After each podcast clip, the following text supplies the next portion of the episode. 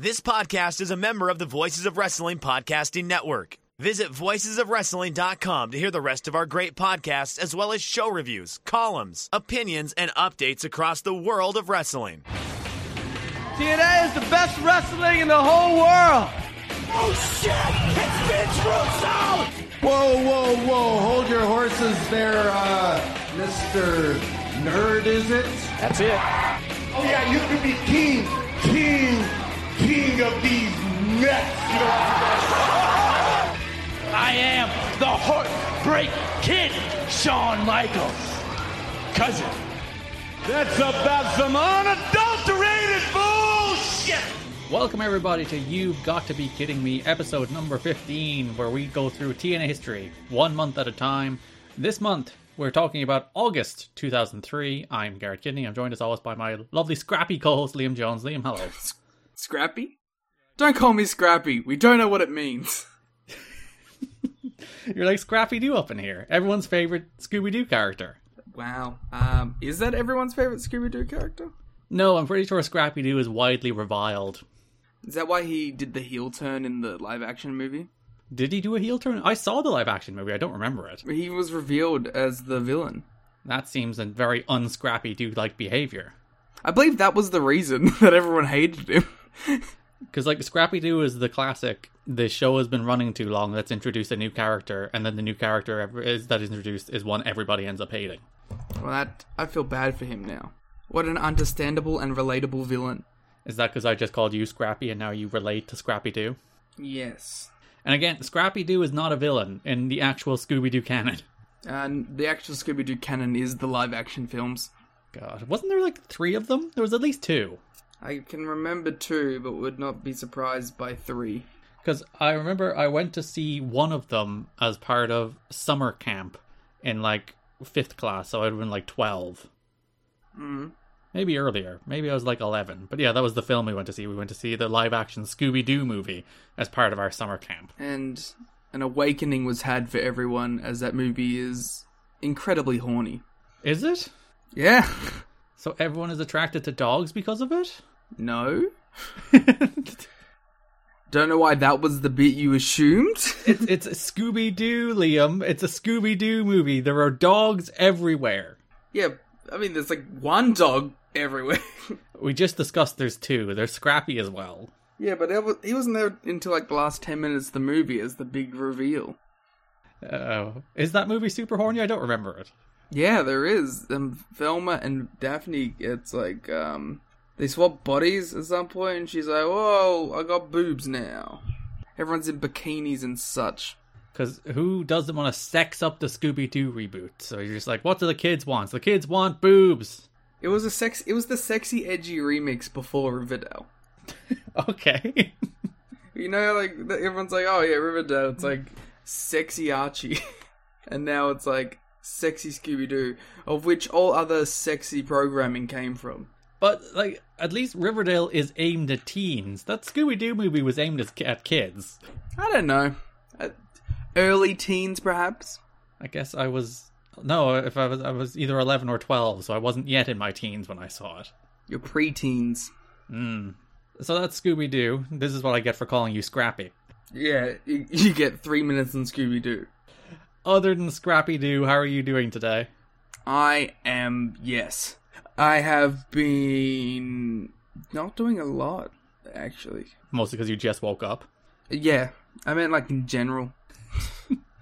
Even rewatching Marvel films? Uh, yes. Uh, my roommate had never seen them. You consider Eternals one of the best Marvel movies? Top fifteen? You gave it four stars, which is, I'm pretty sure, when you sent me my your spreadsheet, better than a lot of much better Marvel movies. I give most Marvel movies four stars. Unless they're, like, terrible.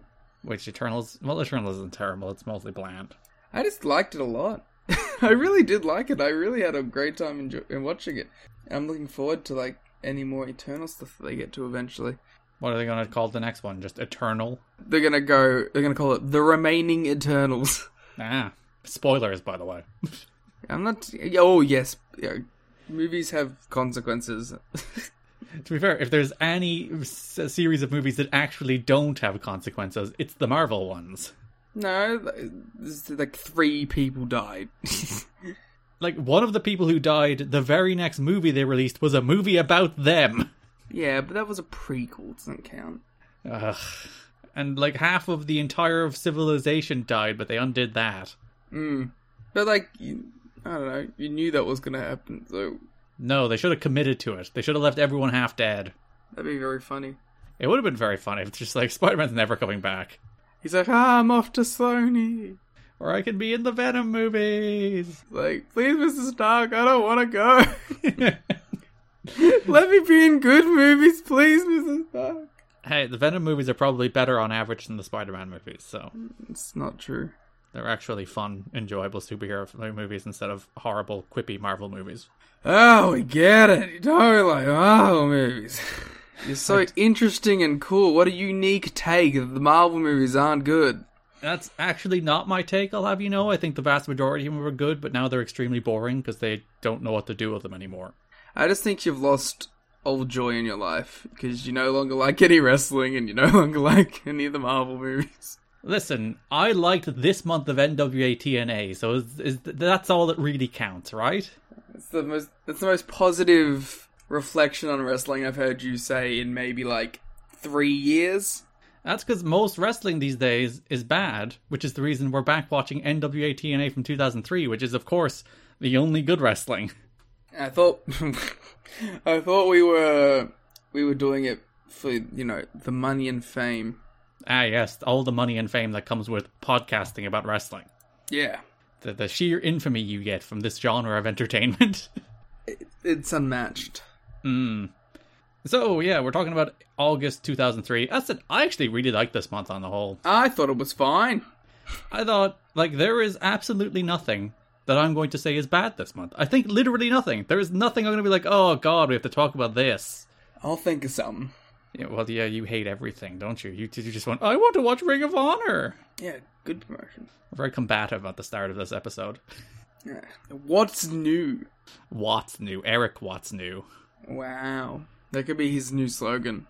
Mm. What's world, what's new. That works. That's pretty good, actually. Write, write that down. His new marketing slogan as the director of authority in T N A. Yeah. Because everything is new, given it's Eric Watts' world now. As, which I found it funny is like, just jump around a little bit, not to get too into it, but like on the last show, they started with like a, it's Eric Watts' world now, he's gonna change things and book things, and it's like, it wasn't in his world like three weeks ago? Yeah, and isn't the whole point here that it's only kind of his world, because you also have Don Callis sniffing about? I, well, that's the power struggle, isn't it? Well, to be fair, Don Callis is using all of his power to exclusively fuck with Jerry Lynn, so... Which, to, like, I actually admire being like, I am using my power struggle and my, my I'm throwing my weight around just to mess with one person who, for yeah. ill-defined reasons, I don't like. You also, like, he has actual work to do, and it's mm. being put on the back burner just to fuck with Jerry Lynn. Also, if you look at the contributions to T N A history in this month as on-air characters, Don Callis invents Ultimate X. What does Eric Watts do? He invents War Games. Excuse me, he invents Wednesday Bloody Wednesday. He invents war games. He does invent war games, you're right. So, you know, dead even heat here. If it was Lethal Lockdown, oh, what a what a month that would have been. Well, basically, it is Lethal Lockdown, but still, there's no roof, I guess it's not Lethal Lockdown. Should we acknowledge this as, as the first Lethal Lockdown? Well, no, it has a different name. It's called Wednesday Bloody Wednesday. That doesn't mean anything. Lots of things have different names. A street fighter no D Q match, what the fuck? It doesn't matter. And uh, I, I get, well, the first Lethal Lockdown doesn't have the ceiling, but Lethal Lockdown does traditionally have the ceiling. This is, I, I am making this declaration as the foremost T N A historian that this is in fact the first Lethal Lockdown match in company history. We're not even going to talk about the match. The match doesn't even happen till September. I don't know. I'm just saying. Um, we're going to brand that episode as first Lethal Lockdown. So yeah, we're building all the way to the first War Games in T N A history, the first Lethal Lockdown in T N A history. That's built to this month. As mentioned, this is the month where Ultimate X was invented, which is pretty neat. Uh, we'll get into all of that. A lot of the brand, like, match types and names of things is coming out in this month and the next month. We got Ultimate X, we got the Super X Cup, we got Lethal Lockdown. Like, all of uh, T N A's stuff is like, they're finding themselves here. And again, more so than last month, again, where like it's very settled now. Like there, there's no debuts this month, I don't think. At least nobody notable. I, I guess Bobby Eaton, does that count? I, I suppose Bobby Eaton kind of counts. The disrespect to Terry Taylor. Ah, uh, yeah, Terry Taylor's there too as a backstage interviewer. But like, it, it's not the big surprises era anymore. It's not the swerves era anymore. They have just settled in to like, this is their roster, and they're going to tell stories with this roster, and nobody is turning face or heel. The only character who's like weirdly ambiguous is Low Ki, and we'll get into that. But for the most part, it is like, these are who these people are, and we're actually being consistent for once, and it might be a big reason why I actually really enjoyed this month. Well, I definitely thought that this month had a certain vibe to it, mm. where it felt a little more well-defined, all in all. Like, there was um, a clear... I don't want to say motif, but there was a clear idea about this month. It just kind of felt like a real wrestling show. Unlike what it used to be, which is like, who even knows? Yeah, like, half the time it was a, a skit show, so... Uh, but we will get into all of that. We did the watch-along, if you'd like to listen to it, for N W A T N A pay-per-view number fifty-nine, August twentieth, which is the show with the debut of Ultimate X. So that is at patreon.com slash kiddingme or tnachat dot com now on our King of the Mountain tier, if you'd like to hear our full two-hour live reactions to that entire show and to the first Ultimate X match. But of course, we'll talk about it in depth here too.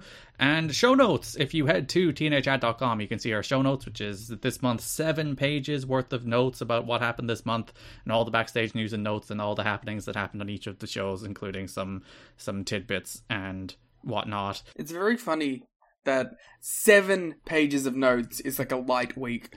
I, I was thinking the same thing. It's like, even broad topics, because like the whole idea of this month is that you have intersecting stories that are building to a War Games. So there's not even that many like huge broad topics, but because a lot of them come together as one. The, the fact that it is such a cohesive month means that like, maybe this will be a shorter episode, but I thought our last episode would be one of our shorter episodes, and it ended up going over three hours. So who knows? It'll be a short episode, but it'll be like two hours flat. Yeah. So yeah, head to tnachat dot com if you would like these seven pages of show notes. Again, basically a mini book chapter on August two thousand three of T N A, and that's on the one dollar tier. So it's a buck, a buck for a chapter of a book, and by the time we'll be done, it'll basically be a book. And us talking about it is basically an audio. Yeah, you get the, the, the context. It's like the director's commentary of the show notes. That's what the podcast basically is. Yeah, read along the show notes as we talk about them. So, August two thousand three, uh, notable because they, they're building toward their one cent pay-per-view and the Super X Cup, because like last year, the fairgrounds are booked over the first weekend of September, so they can't run a show then. And again, the, the anniversary of nine eleven, so they don't really want to run a show then either. So, T N A announced officially this week that September tenth will offer a Best of T N A show at a cost of just one penny. As reported first last week, T N A and the cable companies believe it will help lure new, in new customers if they expose them to their product. Because of T N A's limited syndication clearances and lack of any national cable clearance, they rely on publicity on the internet, cable satellite bill inserts, commercials, and word of mouth to sell their weekly pay-per-views. That hasn't really worked, as they're still only sell- selling about eight thousand to sixteen thousand a week on average. It's not too bad. I, I don't know. I don't know what I would have expected, but that seems about right. Well, when you think eight to sixteen is eighty grand to one hundred sixty grand, of which they get half of, which is forty grand to eighty grand. Based on the initial estimates, it was about two hundred grand per show they needed. I'd imagine they've worked that down dramatically these days. But I listen, I can't really imagine why anybody would buy these shows on average anyway, so... I was going to say, like, to the eight thousand people that buy it every week, what are you doing? Well, I, I, I don't know. It's it's not that expensive. It's forty bucks a month for eight hours of entertainment. I guess that's that's not the worst. I don't know. I don't know if I would pay a forty dollars a month streaming service that showed four shows. Well, it was it was a different time. You have to compare it to... Oh, like... here we go. The classic Garrett defense of anything wrong. It was a different time. But no, you do have to compare it to what the market was at the time, which was not a nine ninety-nine streaming service for a bundle of content. Instead, it was the same forty dollars price tag for a single three-hour W W E pay-per-view. So that's like the price comparison. So you're getting eight hours of T N A for the same price you're getting three hours of W W E. Okay, but the point you're not considering is that most of the time it's terrible. And like, I, again, we've talked about this plenty of times. The biggest issue with these shows is they are booked like television instead of booked like pay-per-view. So you get stuff that just builds to stuff, and they're perfectly fine doing D Q finishes, and they're perfectly fine with weeks that just don't have like big hooks or big interesting matches.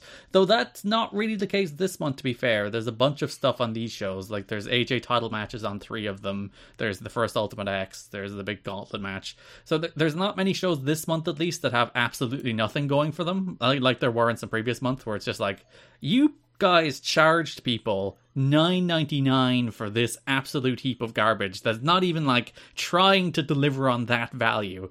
But there are weeks where that is the case, and you are like, oh, the poor souls who actually paid money for this, and then came back the next week and bought it again. And kept coming back, these loyal eight to sixteen thousand people who come back every week, unless there's like this big title match where they actually do a decent number.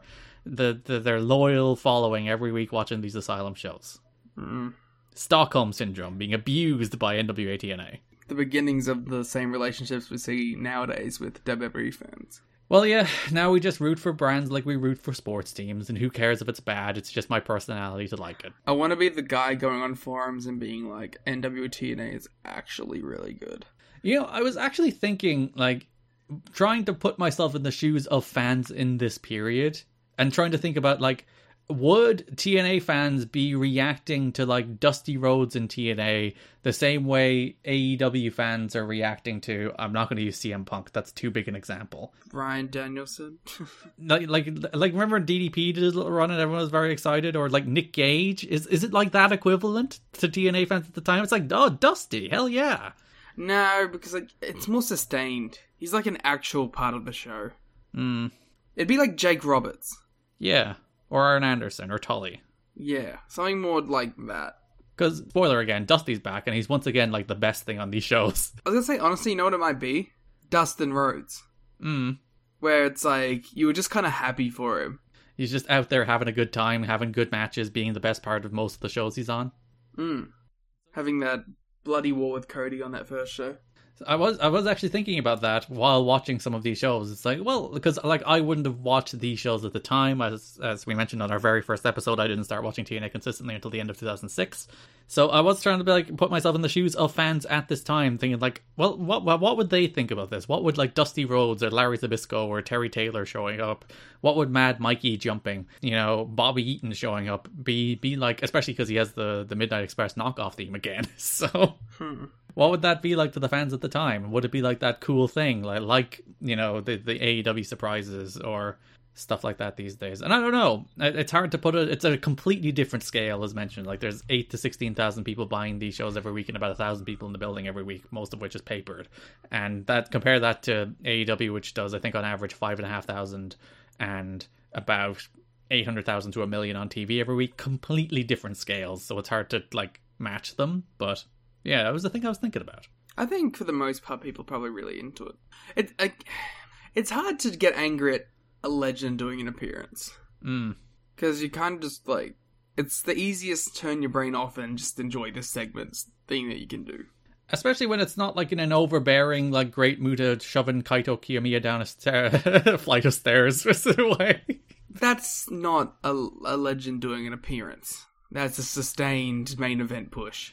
That is a dude just keeping other people down. So when it is just like Dusty popping up to do cool six-man tags and undercard feuds with Glenn Gilberti, and we'll see some main events about Dusty stuff coming in the next few months. But for the most part, he's there to elevate the people around him. He's not there to hold the people around him down. How nice of him. T N A officials are said to be relying heavily on the money for that their overseas television deals bring in to make up some of the losses that the North American pay-per-views are still posting. The word going around is that T N A is banking heavily on the one percent pay-per-view concept scheduled for September to lead to improved pay-per-view sales. I don't know if they should be. Well, like, the idea is they can't get television clearance. They can't, like, market. Again, we talked about this in previous episodes, but, like, the internet is a much smaller, much more contained space these days. So, like, the idea of going viral is reaching a thousand people, not, like, ten million. So... It's it's a completely different world of promotions. So their idea here is, well, maybe if we offer the best of our best from our first twelve, thirteen months, put it on pay-per-view for a cent, being like, listen, this is our proof of concept. This is who we are. And maybe they can trick people into thinking that's actually who they are instead of, like, the Dops and Vince Russo. I listen, I don't think it's going to have a giant bump. It'll probably have a little bump. I just think you're probably going to be, you're going to end up losing money on this because you're going to have like twenty thousand people paying one penny instead of sixteen thousand people paying full price. But they don't have to produce a show, so there's no like overheads for it. I just meant in general if they were to try and continue this concept. Oh, well, yeah, that's they just give it away for free, you know? But I think that's like a logistics thing, as we as we noted a couple weeks ago, is that like it's actually just hard to do free at this point. And like not all the pay-per-view providers are actually taking the one cent pay-per-view. Uh, it's in demand at Hour and Dish or Direct. One of them isn't anyway. One of them is getting a different special for full price. So even just selling this, like the, the idea of the one cent pay-per-view to the pay-per-view providers is a hard sell. Mm. A correction from last week that we have to issue on behalf of P W Torch now. There there was a misquote about the unimpressedness of the video game companies about the T N A product. He meant to say impressed. So P W Torch was wrong, therefore we were wrong. Sorry about that.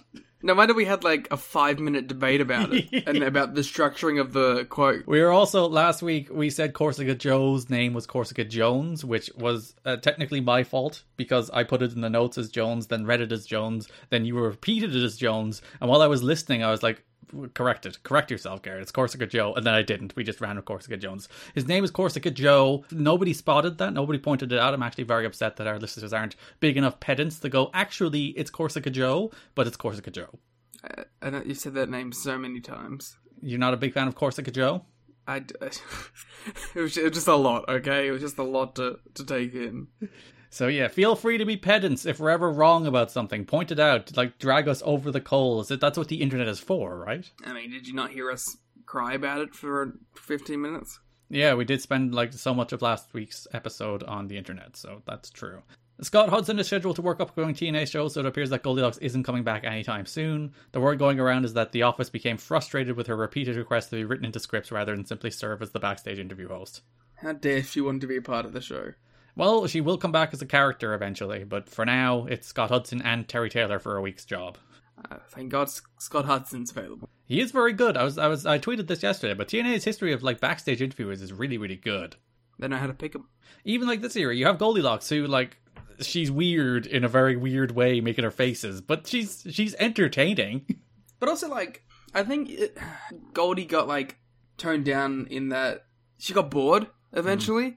And when she got bored, you could, you could see it. When she wasn't paying attention to the interviews, she was just like, do, do, do, do. Her brain just goes away. I mean, like, not even that. I just mean, like, second year in, you could tell that she wanted to do more than just hold a fucking microphone. Mm. So Scott Hudson is our backstage interviewer for the time being. And as mentioned, Terry Taylor for one episode. At least it's one episode. Valentina was backstage at the August twentieth show, but not used. T N A officials are said to be reassessing the role of the bitch slap girls. One source reports that the women will be used again, but there is some talk of repackaging them and dropping their feud with the T N A girls. So after a whole month, Liam, of these people doing pull-aparts, they just disappear for the month of August. Feud is a generous terminology. They did do the same angle over and over again. It's like an episode of A E W Dynamite. Badumts. Yeah, the bitch slap girls gone from August television. I find that fascinating, and I find I find it fascinating that it like it works in months like that because like we cover the show arbitrarily month by month, but like T N A obviously don't have to book month by month, but somehow it's like oh the bitch slap girls just didn't appear in August after being on every show in July. It feels like it works like this a lot. It does. It's it's very weird how even T N A are like, well, start of the month, let's let's clear house from some angles and stories that aren't working. Amazing Red did more damage to his injured leg during an All Japan match last week. Friends of Red have been telling him to take time off and let the injury heal for weeks. So now there's a lot of told I told you so whispers since the latest injury, which is expected to require surgery and months of time off. Man, why they gotta be mean about it? Yeah, so he got that M R I, for some reason continued working on it, and hurt it even more. As mentioned, we won't be talking about Red much until March two thousand four, that's the next time he shows up in T N A, because of this injury. It's wild to me that he just went on another All Japan tour, knowing his knee was bad, but listen. Hey man, gotta make that money. It's the life of an independent wrestler, I guess. And it's like, it's a completely different era. Like, James Storm got a concussion in the last show of this month, and went on to work the War Games match, which was taped that night, even though he got a concussion, which is just like... That doesn't happen now for very, very, very good reason. But again, different times. Yeah. Oh, I shouldn't have scrolled down. Now where am I? T N A officials are trying to strike a talent exchange deal with Puerto Rico's I W A in hopes of using more Hispanic cruiserweights in the X division. There you go. Uh, we have seen one I W A star in the past. Do you remember who it was, Liam? I believe you are referring to Apollo? Indeed, who was a pushed entity in the first couple of months of T N A, where they clearly, like, we think there's something here, but we're not sure what's here, so we're going to kind of push him, but then not push him, and then he's not very good, so we're going to stop pushing him. I enjoyed the brief Apollo uh, heavyweight run. He does throw a good super kick. Mm. So we may be seeing more I W A stars from Puerto Rico in the coming weeks and months. The, probably the biggest note this month, and it, I think there is a very clear catalyst for why it happened, but N W A T N A handed out one-year merchandise contracts to his wrestlers prior to Wednesday night's show. I believe this was the August twentieth show. While the top wrestlers took the contracts in stride and some of the younger wrestlers were thrilled to receive their first contracts, some of the mid-card talent who had worked for major companies in the past were concerned over the terms of the deal. Although the wrestlers were told that the deals are strictly for merchandise purposes, some of the veteran wrestlers are of the opinion that the contracts would prevent them from working for W W E. The general concern amongst these wrestlers is that if they sign the contracts, they will not only give up any chance they have of working for W W E, but also lose negotiating leverage with T N A. The wrestlers have been told that they can attempt to renegotiate their deals before the end of these contracts, but the wrestlers wouldn't have any leverage in that scenario because T N A would already have them signed throughout the year. The wrestlers are also contracted because the standard mid-card contracts are worded in a manner that suggests that T N A officials do not have to guarantee the wrestlers a particular number of dates throughout the year. So T N A have decided to actually start, like, locking people down, and there's a very good reason for this, because Alexis Lurie signs a W W E deal this month. Hmm. I like how the write-off was like, we're going to cut some hairs. We're going to trim her hair a little and she'll never be seen again. And like, this is not the first person. We had Paul London being poached in the last few months as well. So I do think they've reached the stage where it's like, these are the young promising stars that are we're hoping to be the next A J Styles or the next America's Most Wanted. So we need to start locking them down because W W E are going to start taking them instead. Because like, also Alexis Lurie would have been like their women's star mm-hmm. for the foreseeable future, because she was the only one actually being pushed as a wrestler. Yeah, it would have felt like her and Trinity would have been like the foundation of that division. Mm.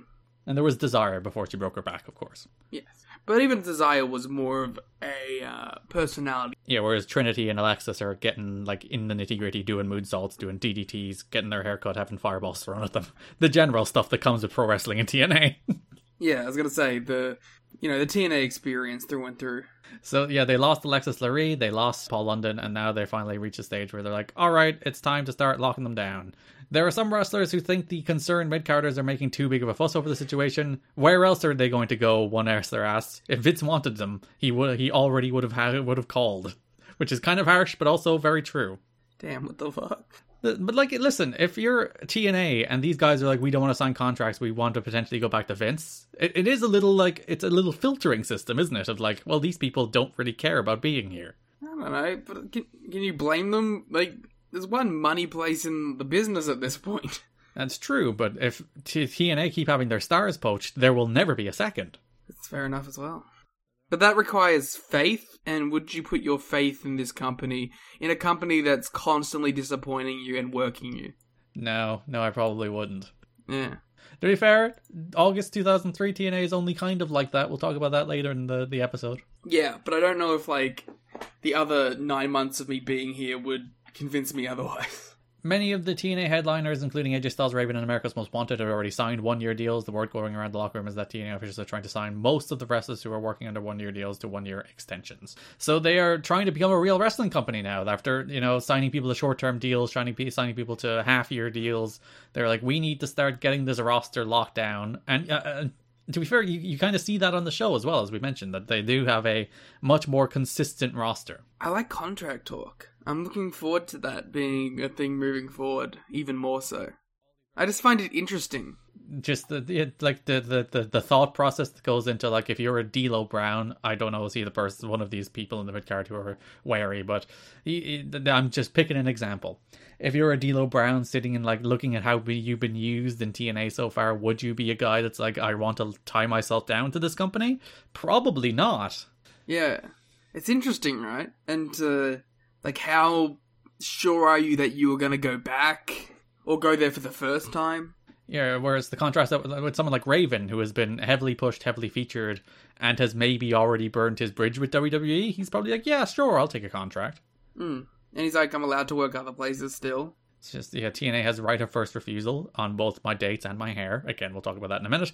I was going to say, we're, we're getting into the the point that we talked about a couple of weeks ago, where um, T N A start, has started requesting and asking other companies to kind of filter everything through them. Mm. Which, to a degree, I get, because, listen, you're the national cable company and you don't want some other small indie company using your contracted stars in a way that you either disagree with or which harms your company, but also you're still T N A, come on. Yeah, well, because like there's I think there's a level to it. Like, hey, uh, we don't want our world champion to lose to Paul London. That's probably fine, right? But to I remember the, the one line was that they were gonna ask companies to continue their storylines if they booked their guys. Oh, so use them like T N A are using them. Yeah, so if you wanted Raven and you had C M Punk on your show, you had to continue the Raven Punk stuff. Or if you wanted A J on your show, you had to continue, like, sort of that character, which was an interesting choice. And I remember, this is coming from the Through the Years podcast, obviously, uh, Ring of Honor was like, no.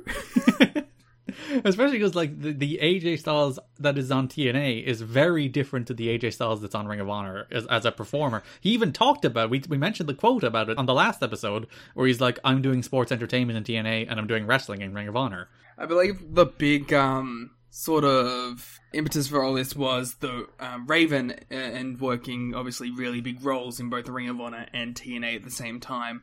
That's kind of what um, brought it around. But we also did see it with A J uh, a couple of months ago with the Paul London stuff. Mm. An interesting part of the contracts given out is that they include medical insurance. No idea to what extent, and obviously I don't believe that lasted very long, but listen, I guess it's something. I I think, rest- this is my bold take, Garrett. Mm-hmm. I think wrestlers should be given medical insurance by the companies they work for, because it is a business in which they hurt their body literally every day. That is a bold take. Don't I know it?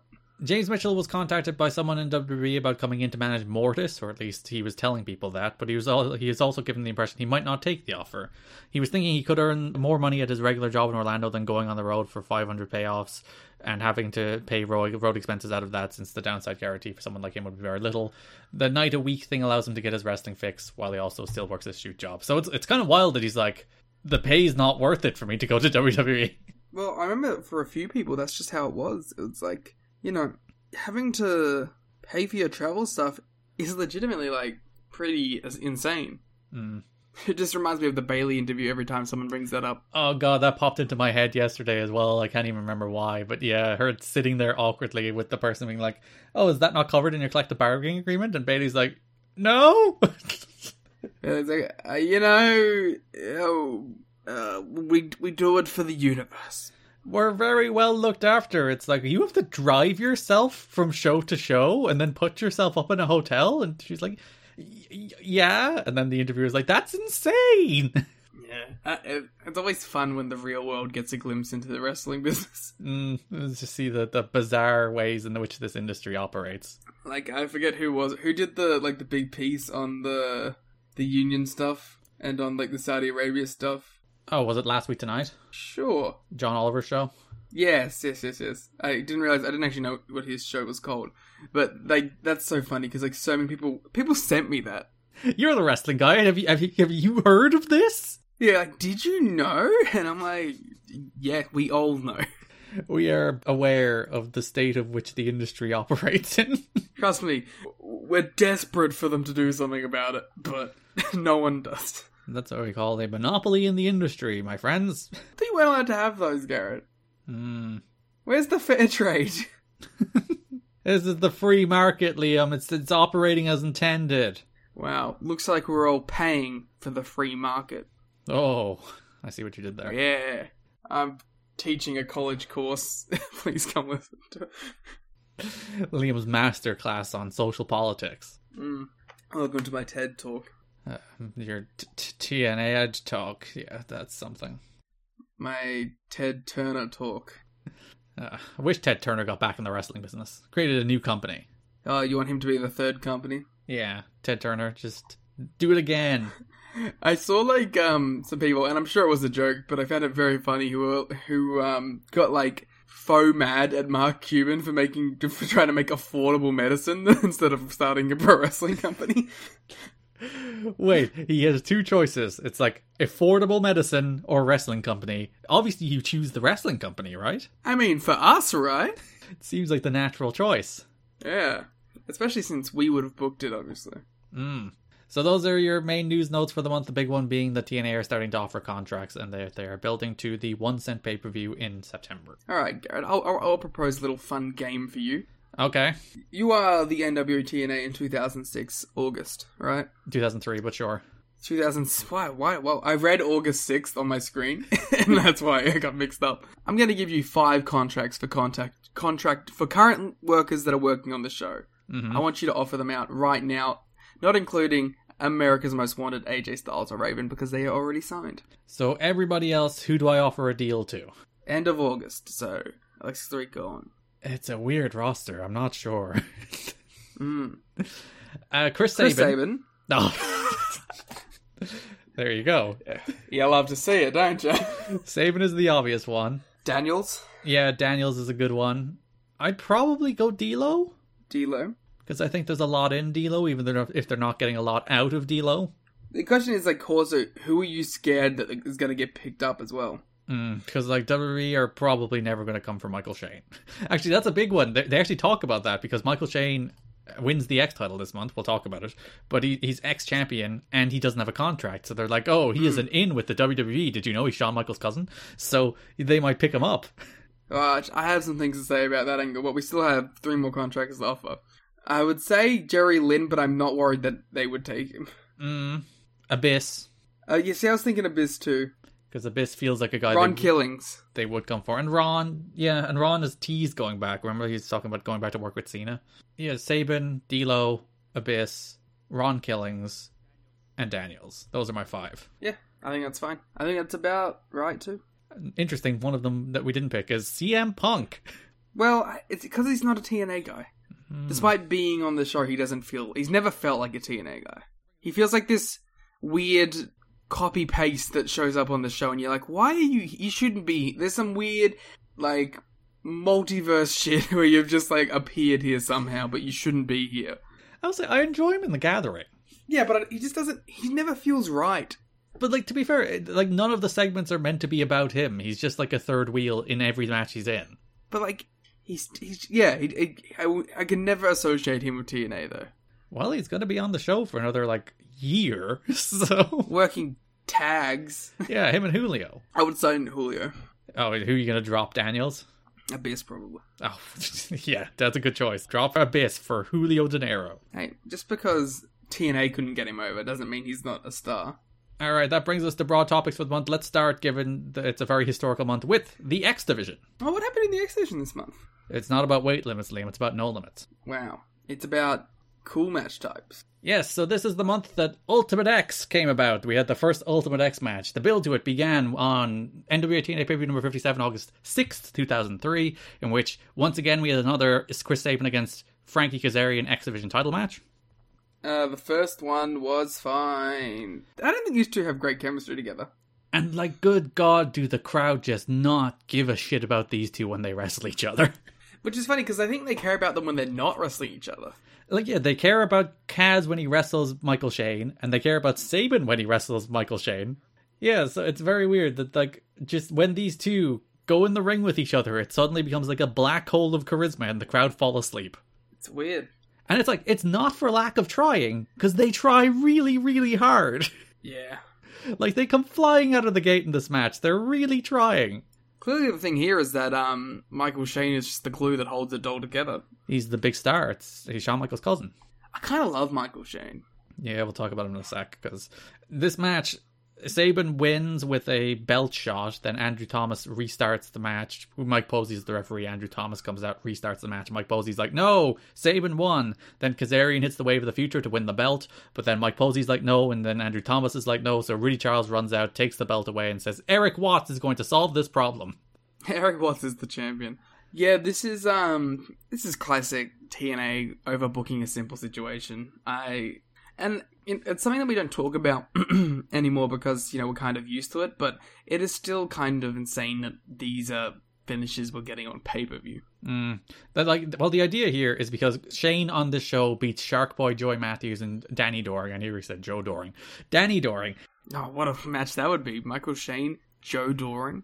Yeah, but he beats Sharkboy Joy Matthews and Danny Doring in a four-way match to become number one contender, kind of. I don't think they expressly state that. But they then still need to give Kazarian a claim to number one contendership so that next week they can do the ladder match between Shane and Kazarian to determine the actual number one contender.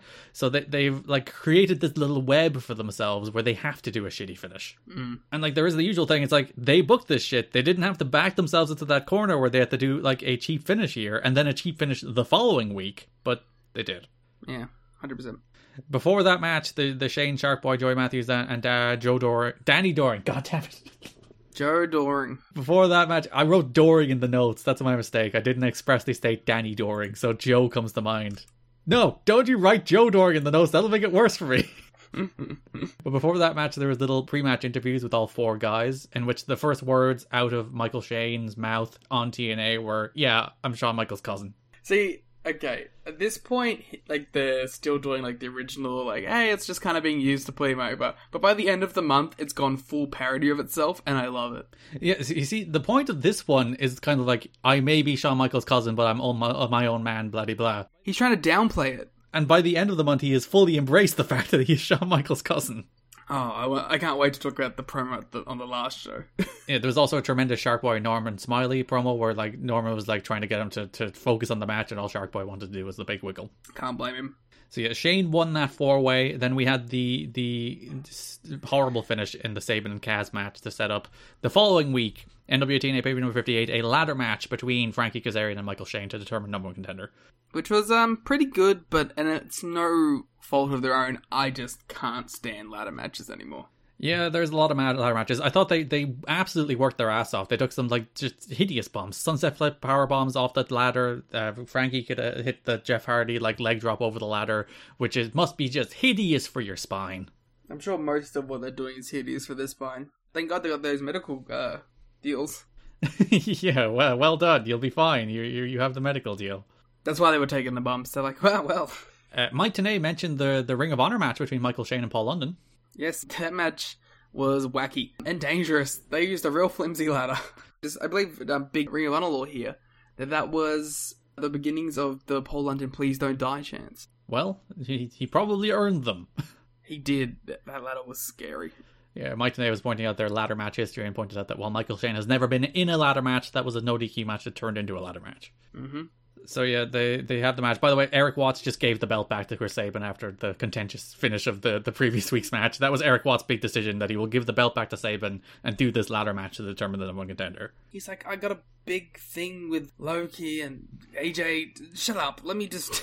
Just give it back. And the funny part was, like, we never even saw Watts deliberate or make that decision. It's like, we have a backstage interview with Scott Hudson and, and Chris Sabin, where Sabin's like, yeah, Watts gave me the belt back. It was the only decision he could make. Which is like, yeah, fair enough. Watts is just very busy doing other things, which is the reason, obviously, because th- this match ends in a no contest. When Chris Sabin runs out, he takes out both guys off the ladder, then grabs the contract himself, so I'm pretty sure he has to wrestle himself for the X Division Championship now. I wonder who would win. Oh, Chris Sabin. Mm, I think I have to go with Chris Sabin. Oh, yeah, you know, that's a good point. He's scrappy. Don't you get us back down that rabbit hole. But because Eric Watts did such a hideous job solving this problem, Don Callis comes out and confiscates the X Division title, and he will come up with a solution. The actual person running this show.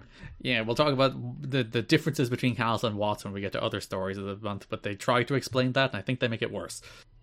So later in the show, Don Callis, he has a little whiteboard, and he has drawn himself a structure. It's, he's called it the Ultimate X match, where he, they will hang four poles from either side of the ring, have cables crisscrossing the ring, where the belt will be hung in the middle. It will be a ladder match without the ladders. You climb the cables to grab the belt. You've seen an Ultimate X match at this stage. You don't need me to describe the Ultimate X concept. You can look at our cool poster. The poster for this month is an Ultimate X poster. It looks real rad. Ultimate X is a cool match type. It's one of those matches that you immediately associate with T N A. It's one of those things that really made T N A stand out, especially when I was first getting into it, because especially at the age that I was starting to watch T N A, like, the thing that I was into was the X Division. Like, this is the reason I was watching it, and Ultimate X was one of those, like, mind-boggling things that you'd see. And, like, like Elevation X too, where you're like, this is just so absurdly dangerous looking.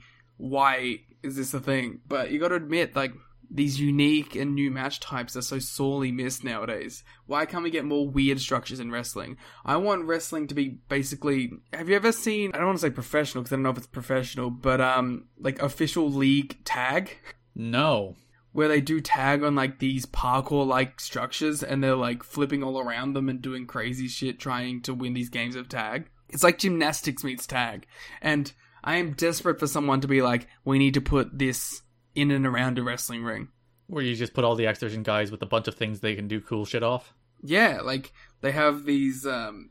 Like, there's, like, monkey bars, and there's, like, these metal stairs, and there's all these things that you can run across and jump across, and I just... Like, Ultimate Ninja Warrior means tag, but I think, like, imagine if you did a wrestling match with that. It would be nutto.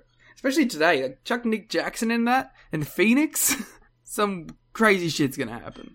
Feels like an idea you could pitch in the N X T two point oh writing room and actually get done. Yeah. But yeah, Don Callis announces the Ultimate Drama, Ultimate Danger, Ultimate X. As mentioned here, there's a little drawing of it, which uh, it's like, oh, that's cute. He drew his Ultimate X. I wonder if J B drew that. I do wonder who did draw the Ultimate X drawing. I, I hope it was Don. He just sat down and was like, listen, I really do have this idea. It's really cool. Do we actually know who is, like, officially credited with the Ultimate X idea? There is a note this month that, that like, the, the, the co-brain trust of Jarrett Gilberti, D'Amore, and Russo take credit for it as, like, a collective. Well, congratulations, D'Amore.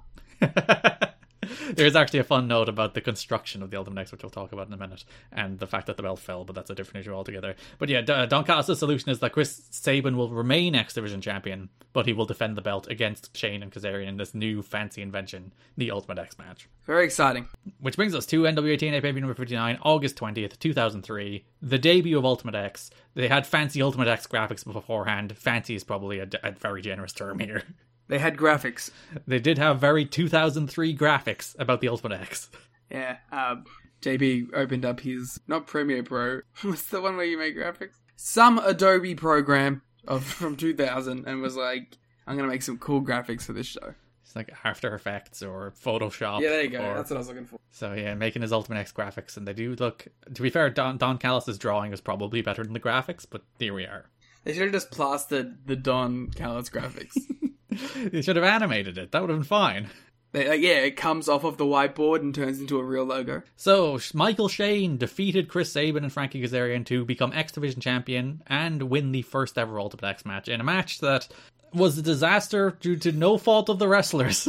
Yeah, this was insane. So, the, the biggest problem with this match, it's not the Ultimate X that you know. The Ultimate X that you know is the, the two cables crisscrossing and they're connected in the middle and they're red covered cables.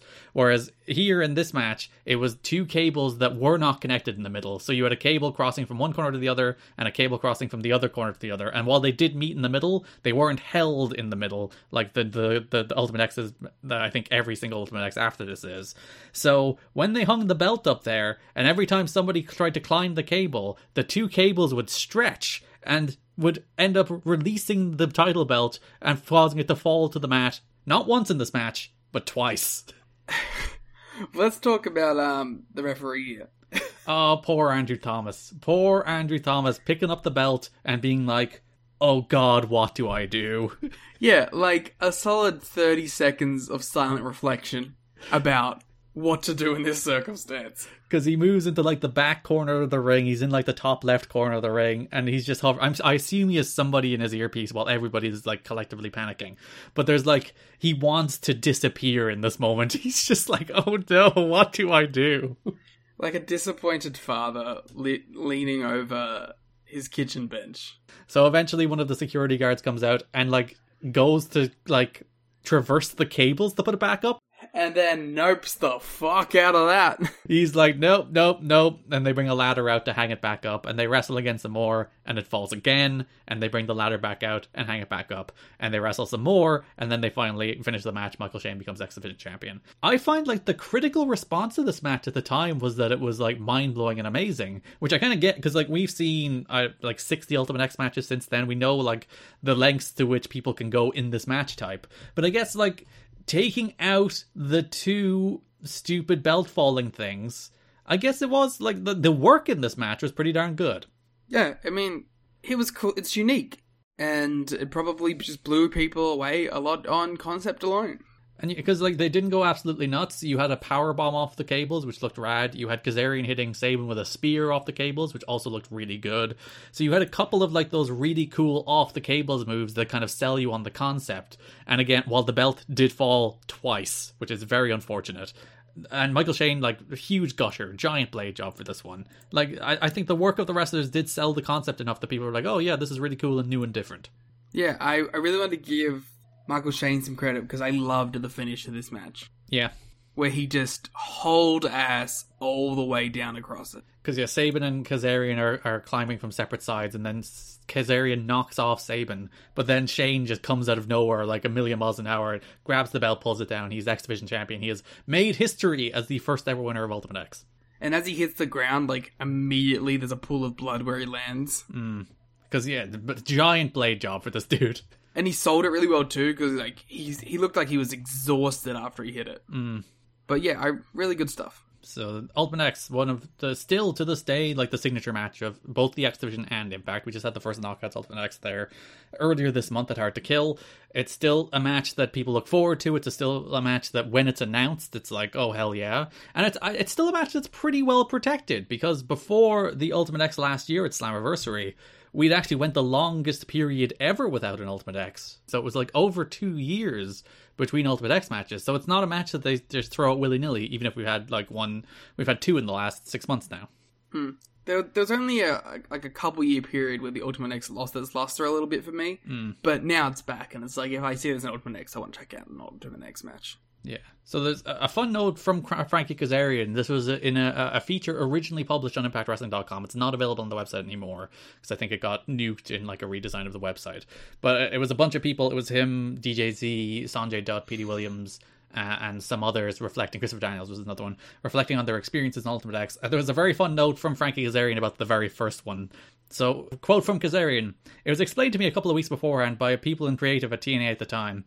They'd created this new concept for a match. They said it was basically going to be poles surrounding the four sides of the ring and chains going across with the title in the middle. And they described it as a ladder match with no ladder. And being a fan of ladder matches and cool concepts in wrestling, I thought it was great. We were all flown in the night before to try out this structure and see what it was all about. By the time we got to the building, it hadn't even been constructed. The idea was basically steel poles inside the ring posts and stringing cables across from that. So like four poles either side of the ring." Like the Don Callis does actually describe it as that the week before as well. He's like, it'll be four poles. So it was basically Ultimate X is an elaborate title on a pole match. Hmm. Back to Kazarian, they tried to do that. And when I went up there as a test, and this is the night before the actual pay-per-view, and the minute I got on the cable and started navigating my way across, all the poles just bent and collapsed into the ring. And I was standing in the middle of the ring. So the ring crew workers are kind of shaking their heads, and they were working on stuff all night, and it started to get heated. People are giving advice, and there were carpenters there who said they knew what they were doing, but obviously didn't. So long story short, we really had no idea how it was going to come together, and if it even was going to be a thing. So like literally the night before, the structure doesn't work. Uh, it's very interesting that the original idea was the poles, but yeah, the weight distribution there just wouldn't work. And the fact that it like collapsed in on itself with one person, never mind three. Yeah. I'm surprised they never like revisited the pole idea though. I, I guess well, like they came up with the, the idea of doing steel lighting trusses instead, which was more sturdy, and it worked. So back mm. to Kazarian. "We got to the building the next day and they decided to build the apparatus out of lighting trusses, having trusses outside the ring and splitting the cables across that. By the time they got it erected and everything, it was basically showtime, so we had no way to get up there and see if it was going to work or see how high it was. So we went into that first Ultimate X completely blind, just with the, some ideas of what we thought could be done. So I'm very proud of that match and proud of the guys who were in it with me. To be part of the first of anything in pro wrestling is very special, and to be involved in the history of that match, which has become so special, is very cool, and I wear it as a badge of honor. I think I might have been the first person who ever jumped up there and tried to get the belt. I remember jumping up there, and the only training I had was the monkey bars at school, so it was like, well, let's see how it works. And as I started going across, I saw the structure was in fact secure and not going to collapse on me." Imagine if it did. Just everything collapsed. Live on pay-per-view, Frankie Kazarian jumps up and the entire Ultimate X structure that just caves in, and everyone's like, well, shit. Yeah, they tried. Which I guess that makes sense why they didn't really have time to like test whether or not the belt would fall, because they barely had time to build the damn thing, never mind actually see would the belt hold in the middle. Mm. I found it interesting that at least they did try to have the foresight to bring them out the night before. Mm. Oh, yeah, because imagine if they didn't. It's like live and pay-per-view again. The four poles just like, eeeeeeeeeeeeeeeeeeeeeeeeeeeeeeeeeeeeeeeeeeeeeeeeeeeeh. Yeah. Uh, so that is the first Ultimate X match. We will be talking about many, many more in the future of this podcast. And then, finishing out the X Division, last show of the month, N W A T N A pay-per-view number sixty, August twenty-seventh. Michael Shane had his first defense of the championship, defending against Jerry Lynn. And the moment Liam has been waiting for, Michael Shane's promo before this match. Oh, d- um, so, you know... We go backstage, Terry Taylor is interviewing Michael Shane. Michael Shane, first of all, questions his credentials, mm-hmm. asks him what he's ever done. Because, you know, Michael Shane, right, he is the showstopper. Oh. The main event. My God. The Heartbreak Kid. Shawn Michaels' cousin. And, like, from the beginning of this promo... You know exactly what he's doing. He has the glasses on. He has the swagger of a Shawn Michaels. He's chewing the gum so obnoxiously. Like, everything that you would expect from a Shawn Michaels promo is here. Uh, yeah, they've completely embraced it now. It's complete parody at this point. And to be fair, that rules. Yeah, if you're going to make it a bit, just make it a bit. Don't do the, like, the Britt Baker is a dentist thing without leaning into it. And eventually they do lean into it. And it's like, yeah, it's fine. You made it a bit. Good job. Yeah. And it's a lot of fun. And, of course, you... And the thing is, I wish he had have kept the glasses on during his entrance. And done, like, the, the full Shawn Michaels dance. Yeah, should have gone on his knees and done the God thing. And they should have set off, like, some pathetic pyro. Yeah. Eat your heart out, girls. Hands off the merchandise. one hundred percent. So, yeah, he defends the belt against Jerry Lynn in a fine match. A little disappointing, honestly, for the people in the ring. Yeah, and Jerry Lynn's, like, doing story stuff at the moment, so... Mm. Uh, Shane retains after the red shirt security distract Jerry Lynn. We'll talk more about Jerry Lynn and Don Callis in a moment. But that, that's your X Division stuff for the month. The debut of Ultimate X. Oh, actually, no, I suppose we'll talk about the Super X Cup as well, because they announced on this show that the, the following episode will be the Super X Cup tournament, which will be a single elimination tournament featuring stars internationally and stars from the N W A T N A. The, the brackets are Hoovy versus Nasawa, Johnny Storm versus Teddy Hart, Jerry Lynn versus Chris Sabin, and Michael Shane versus Frankie Kazarian. Nasawa, wrong guy. Yeah. Noah's influence. Be seen here very early in T N A. These matches were actually taped this month. The first round matches were taped on the twentieth, and the semifinals and final were taped on the twenty-seventh. But we won't talk about results. That would be spoilers. For me, not even for the people listening. Yeah, Liam doesn't want the Super X Cup spoiling him. So that is the first show of September. They taped the Super X Cup plus the War Games match to air on that show. So that's the first broadcast. And then you have the one cent pay-per-view. So it's only a three show month in September, Liam. You'll be very pleased. I am. You've Got to Be Kidding Me is brought to you this week by HelloFresh. With HelloFresh, you get farm fresh, pre-portioned ingredients and seasonal recipes delivered right to your doorstep. Skip trips to the grocery store and count on HelloFresh to make home cooking easy, fun, and affordable. That's why it's America's number one meal kit. The new year is a great time to focus on what's most important to you. Whether it's saving money by ordering less takeout, learning to cook, or prioritizing your wellness, HelloFresh is here to help with endless options to make cooking at home simple and enjoyable. HelloFresh cuts back on time spent in the kitchen, so you can spend it on your other resolutions with meals ready in around thirty minutes or less. Plus, quick and easy meals, including twenty-minute recipes and low prep and easy cleanup options, provide an even faster route to putting food on the table. I know as I hit the new year, I'm one of those who makes many resolutions, many of which are hard to stick to, but HelloFresh makes eating healthy easy, affordable, and fast. Go to HelloFresh.com slash V O W sixteen and use the code V O W sixteen for up to sixteen free meals and three free gifts. That's HelloFresh dot com using the code V O W sixteen. So that is the X Division for the month of August two thousand three. Where do you want to go next? Tag teams? I think we should do Jerry Lynn. Oh, okay. So Jerry Lynn feuds with Don Callis for most of the month. Yeah, I like this uh, feud a lot. So N W A T N A pay-per-view number fifty-seven, Jerry Lynn arrives to the building and he is confronted by Don Callis, who's like, Jerry, you're just you're just too extreme. We we do not want the violent ways here in N W A T N A. We, we we don't want the excessive violence. He's basically doing the W W E quote from the Toronto Star to Jerry Lynn. That's his character. Yeah. It's like, the excessive violence. No one wants it. So uh, you're suspended. Yeah, that's a good bit. And like the heat here, of course, is that there's more violent things on these shows that are happening every week by other people. Yeah, because, and Jerry Lynn constantly points that out. It's like, well, there's a cage match in the main event by between A J and D'Lo, and Michael Shane is bleeding tons, and, like, Raven is thrown, has had fireballs thrown at him for a month. There's a Clockwork Orange match every two weeks. And yeah, but Jerry Lynn is the person that Don is like, oh, it's that's just excessive. And uh, the other joke is that Jerry isn't really all that violent whatsoever in most of his matches. Yeah, like he had a, a somewhat violent falls count anyway match. Yeah, even like the, because we go to N W A T N A preview number fifty-eight in which Jerry Lynn defeats Elix Skipper. Even the moment after this match where he hits Skipper with the scale again and starts attacking him, he's not even that violent there. Like on the scale of T N A, where like somebody gets kidnapped. Uh, Jeff Jarrett is abducted on these shows, but Jerry Lynn's not even that violent. He does the hit with the thing and it's like, okay, that's cool and all. There was a cage match the night before, you know that, right?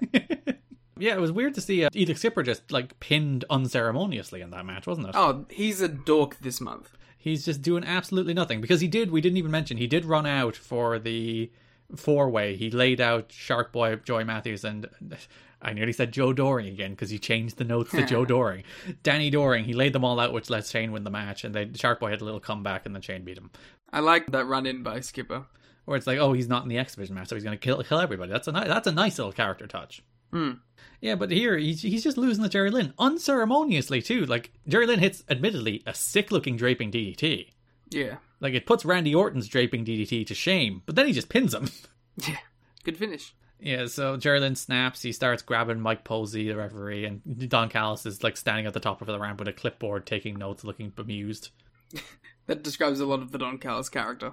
Next week, we have basically a repeat of the first segment of the month where, where Callis is fining Jerry Lynn for attacking an official and then the redshirt security kick him out. The notable difference here is Jerry Lynn's facial hair. Yeah. Jerry Lynn has decided, Liam, for reasons beyond comprehension, to dye his goatee. And now he kind of looks like a cartoon. He looks evil. He looks evil.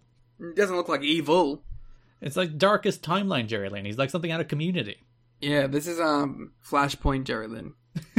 He's not a nice man. But yeah, he's been ejected from the building again here. He should have done that when he was heel against A J so we could actually tell. Mm. he's like, he is like Abbott from Community. He just slaps the facial hair on every time it's evil, Jerry Lynn. I feel like we should, as we're talking about Jerry Lynn too, give our, like, congratulations to him as he... uh. you know, was inducted into the Independent Wrestling Hall of Fame. He is an Independent Wrestling Hall of Famer. I, I tweeted this last night, but you really can't overstate. We talked about this, I think, on our two thousand two award show where I gave Jerry Lynn Wrestler of the Year. Whereas, like, I will insist, like, those first six months, most important wrestler in the company is Jerry Lynn. Because you have the likes of Low Ki and A J who don't have national T V experience. And then you have everyone else in the company who is just, like, either a meme, a goof, a cartoon character, or a waster from a company that nobody wants. Or awful. Or awful. There is the very bad category too, yes. And Jerry is like the glue that holds all of that together for the first like six months of T N A.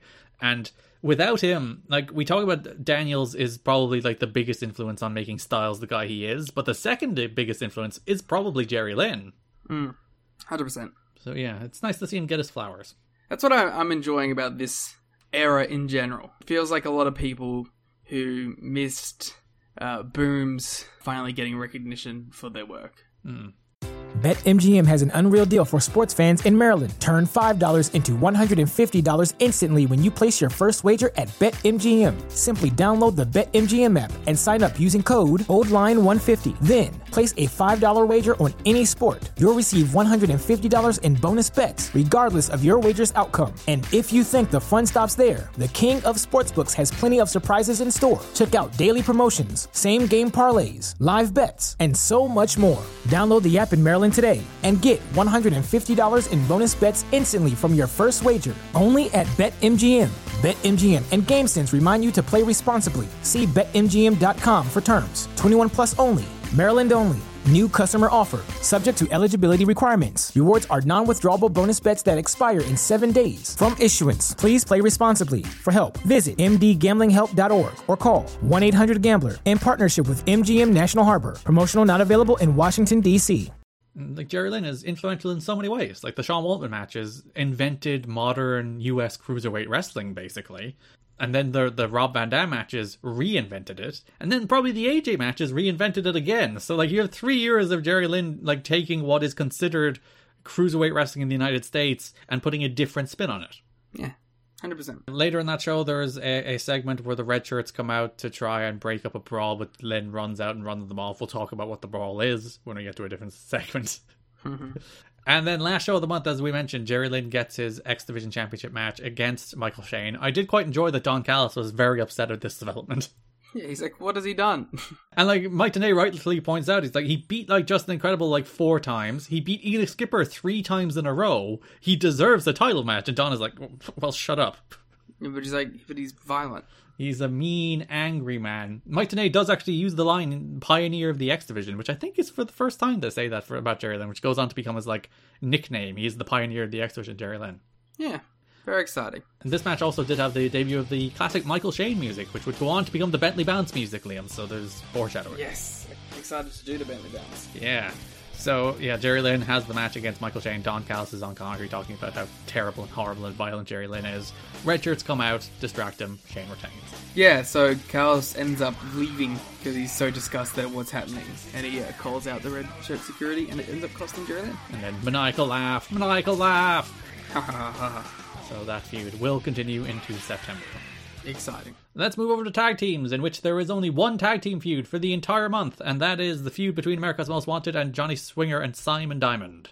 A sentence we have said many a time. There's only one tag team feud this month, and it involves America's Most Wanted. Yeah, so they have a match on basically, not even basically, they do have a match on every single one of these shows. They have a Rawhide strap match, they have a six-man tag, they have a Texas Bull Rope match, and then they have a regular tag team title match. So literally every single one of these shows features... That's how uh, shows escalate, you know? Well, yeah, you go from singles match, which they had last month, to strap match, to six-man tag, to bull rope match, to singles match. Yeah, you just go back down to a, a, a regular tag at the end. So, N W A T N A Baby number fifty-seven, the Rawhide strap match between A M W and Diamond Swinger, their best match of this month. This match absolutely rocked. Yeah, these two, these four have like random stupid uh, chemistry together. And like the crowd are super into A M W at this stage, except for the one guy in the crowd that had like America's Most Worthless sign, the big piece of shit. It's not even wordplay, you just used a different W word. I believe that is what passes as wordplay. No, it doesn't. It's disgusting behavior. Try harder. So this is the match of the month, right? I would say it's A J and Raven, but it's close. I gave both of them the same rating, but I think I would narrowly edge A J Raven. You would narrowly be wrong. But yeah, this match absolutely rocked. Asylum was going nuts. There was actually a note in The Observer that basically they shouldn't have started with this match because nobody could follow them. Well, to be fair, I don't think they expected it, you know? Mm. But yeah, this rocked. I really loved these guys together, and we're gonna... Things are like, we're not gonna break this down, because it's the same thing you saw last month, it's the same thing you saw every other show in this month, but it was just good. Yeah, I love the, the formula these guys do, which is, they do the cheap finish. They do, like, the belt shot referee distraction, and every time it's like, oh, it's the lazy cheap finish, but then Chris Harris kicks out. And then it's like, yeah. They come back again, and they do, like, another Glenn Gilberty interference spot, and it's like, oh, it's the cheap finish. It's like, oh, no, this time James Storm kicks out, and it keeps going, and it's so good. Yeah. This is... I like it a lot. And isn't that, like, exact, perfect America's Most Wanted psychology, though? Mm. That's just, that's what they do all the time. They know how to, like, subvert expectations. And I think it works especially in a company like N W A T N A, which is, like, rampant with these shitty finishes. That they literally take these finishes and they turn them on their head and not and they do something that you don't expect. They turn them into great false finishes. Yeah. And then they pay them off in the end when it actually works. Must be noted, this is a non-title match in which J B, once again, said reigning and defending. Ah, this guy. Also, more importantly, this match featured the debut, Liam, of the America's Most Wanted theme. It sure is the theme. It is the iconic A M W theme with the We Find the Defendants Guilty. They're no longer coming after the theme song, which I think you kind of hated. I mean, I just I don't love this one either, but it's fine. Why don't you don't love the A M W theme? It's alright. It's, I don't think I've ever thought about it for more than two seconds. I'm very upsetting. Chris, I do like the We Find the Defendants Guilty bit. That's a cool stinger. Where do you think Chris Harris's spear ranks in the, like, pantheon of spears? See, the problem with it is it varies. Because, mm. like, very occasionally he'll hit it and it will be the edge hugging the falling down spear. Mm. But then other times he'll hit, like, full-on Roman speed with it. Where you just, like, cut somebody in half.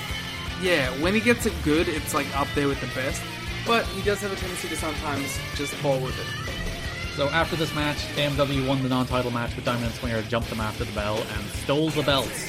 Ah, your favourite.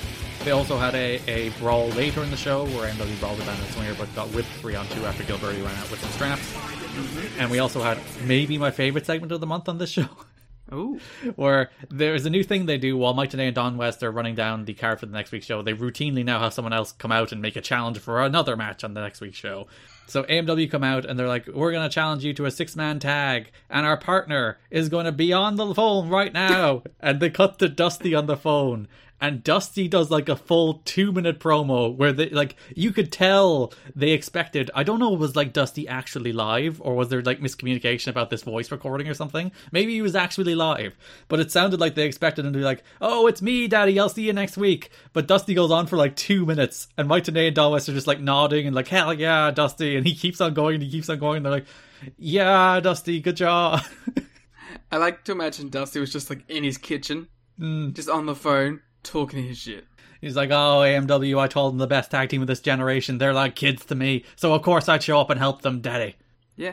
So, Dusty Rhodes aligning himself with A M W for N W A T N A pay-per-view number fifty-eight, in which we have a six-man tag team match, which is Diamond Swinger and Glenn Gilberti against America's Most Wanted and the American Dream, Dusty Rhodes, in a match that I absolutely adored. Yeah, this is fun. Dusty was great in this. Because, shocker, Liam, this Dusty Rhodes character is a real big star. What? So every time he gets in the ring, he does absolutely nothing. Like, there's a moment in this match where he gets in the ring, he teases an elbow to Gilberti, move, who moves, he hits Swinger with an elbow, and then teases one on uh, Diamond, who moves. And, like, the Asylum just goes apeshit. They lose their minds at Dusty doing one move. And you see a lot of that um transfer over to the net match on the next week's show as well, where literally nothing happens, but I adored it. It's just Dusty kicking ass, doing cool shit. Yeah. Dusty and A M W win. After the match, Daniels attacks Dusty. Jarrett says, we'll get into all that later, but the, the crux is that we have two matches set up for the following week. A Texas Bull Rope match between A M W and Diamond and Swinger, and a... No, wait. Oh, yeah, sorry. Yeah, it's a Texas Bull Rope match for the following week, and then we have another Texas Bull Rope match for the last show of the month. We'll get into that. I, I lost my sequence of events, Liam. So did I, because I said the one match I was referring to was in the last show of the month. Because there is Diamond Swinger matches on every single show. N W A T N A pay-per-view number fifty-nine. There is another Diamond and Swinger match against A M W, and this one is the Texas Bull Rope match. This is my least favorite of the bunch. Or at least memorable, perhaps. Well, that's the problem with the first one being the best. Like, all of these matches are good. Like, all of them are very enjoyable tag team matches, but the the best one is, like, so far and away, even though you gave this three and a half stars, by the way, and you gave the last one three stars, so there you go. Well, no, I gave it three point seven five.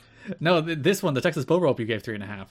Yeah, but I'm saying I gave the first one three point seven five. But you said this is the least memorable of the month, but the next one you only give three stars to.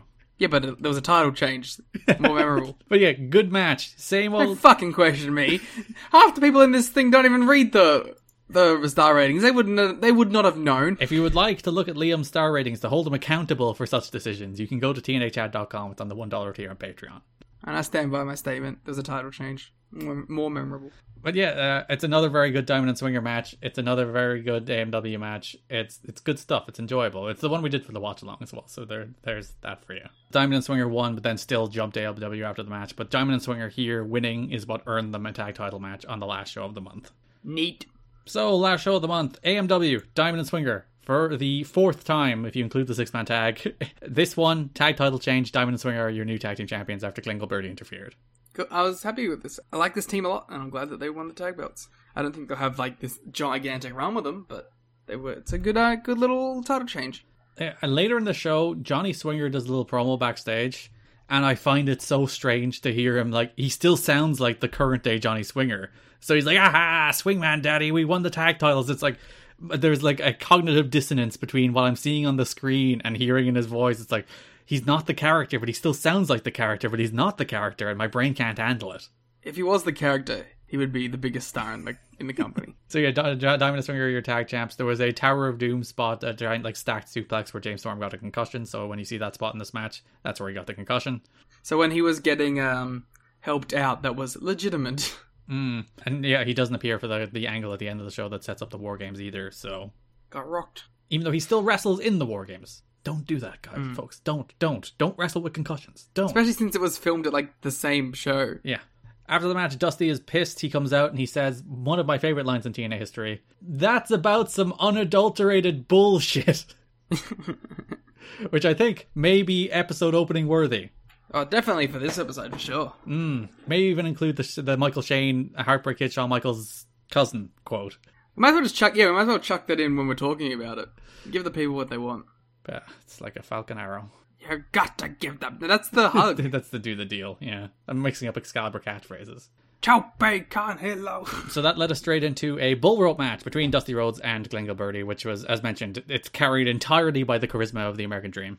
Yeah, but I loved it. Yeah, it's just Dusty. It's just Dusty. Dusty is so badly missed on these shows, and I'm so happy he's back. Yeah, I hope he wins the world title. Mm. So, yeah, Dusty lost after Daniels interfered again to cost Dusty the match.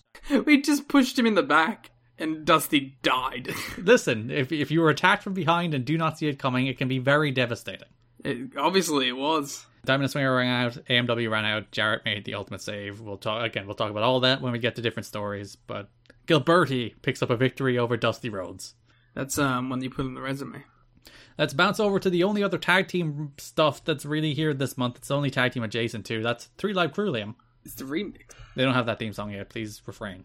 I know. I'm de- I'm. devastated that they don't have that theme. N W A T N A Baby Number fifty-seven, we see three L K visit the trailer park, Liam. This was the worst of the vignettes. Honestly, I thought it was on par with all the other ones in that it wasn't very good. I thought this one wasn't good, and I liked the others, so... So yeah, they, they go there, everyone's a creep, everyone's kind of weird. B G was hand fishing, he was trying to catch fish with his hand. I did enjoy him just in the crick. Uh, I also noticed, like, B G James is not regularly shirtless, but he does have a dog tattooed on his chest. Yes. Like in the region of his belly button, he just has D O G G tattooed, which I'm pretty sure W W E might have tried to illegally remove.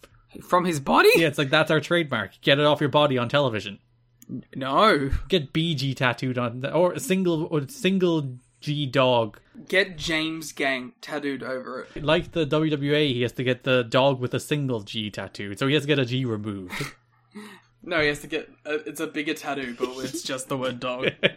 No, he should have had to get Three Live Crew. Uh, I did quite enjoy there was a total knockoff of Sweet Home Alabama playing over this segment. Yes. Very silly. It wasn't even a parody at one stage. It's like, no, that's just, that's just still their Sweet Home Alabama. That's not even a copy of it. So, forgive me here, mm-hmm. but there's a point where Conan walks away and then goes, wow, Ron, you need to see this, right? Mm-hmm. And then they go over there. And they don't show us what it is? We'll never know. It was too extreme. The trailer park is just too extreme for us to find out. Okay, so I'm not crazy. They just didn't reveal that. It's just the general trailer park. Okay. But yeah, nothing happened in this one. That's what made this one the worst. There wasn't even jokes. It was just like, this guy is creepy. Yeah.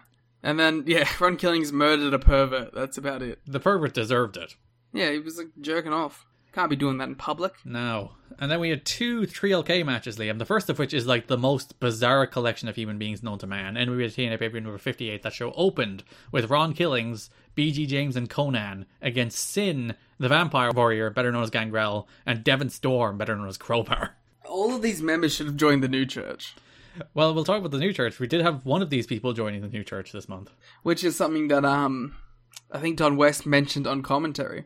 That... These three guys kind of look like the New Church. Conan did his intro stick where he's like, where are my dogs at? Or they be Rasta, all that stuff. And it's very funny to see like some of the whitest people in the world repeating Conan's catchphrases. Yeah, me. Just like that asylum crowd is incredibly white. So it's very amusing to see them repeating Conan, Conan's catchphrases back to him.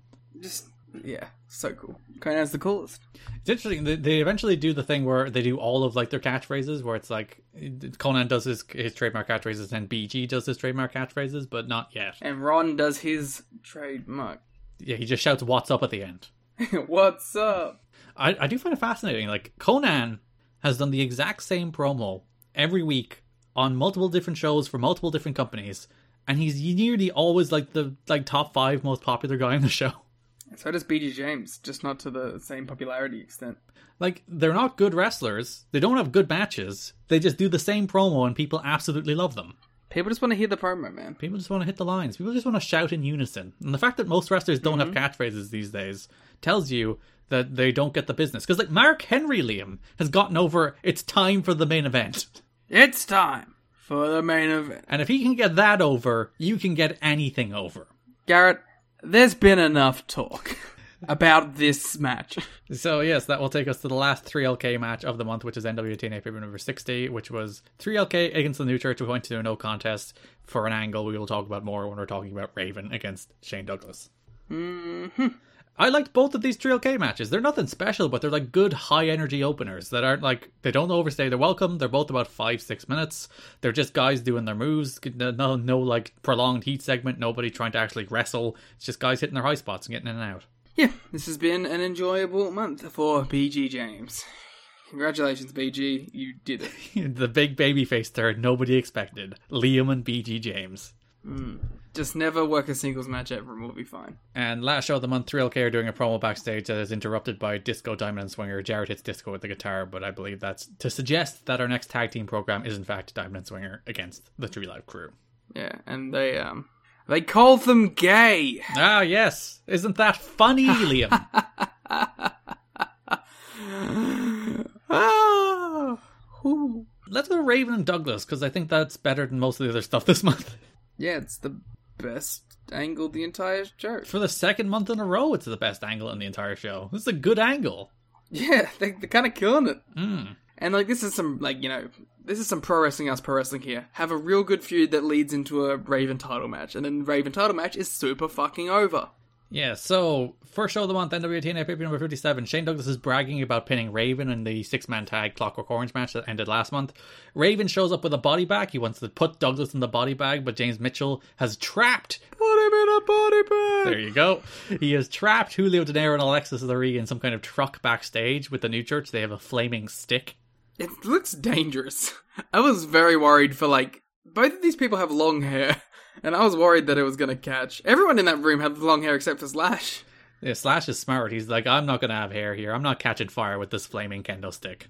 But it was close and it was scary. Yeah, that backstage vignette was filmed in some kind of truck, probably due to the, the fire marshal restrictions that they can't actually have fire in the building. Cowards.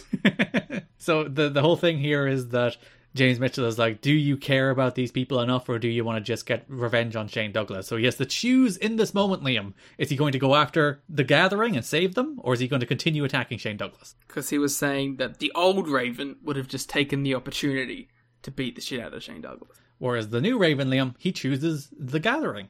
Chooses his friends. He goes to help his pals and leaves his vengeance on Shane Douglas for another day. So it's character growth. Mm. It's almost like he's getting positioned to be the biggest babyface in the company. Mm. Later in the show, Raven gets to the room where they were kidnapped. They're gone. They turn out to be in the ring. Mitchell and the New Church are there.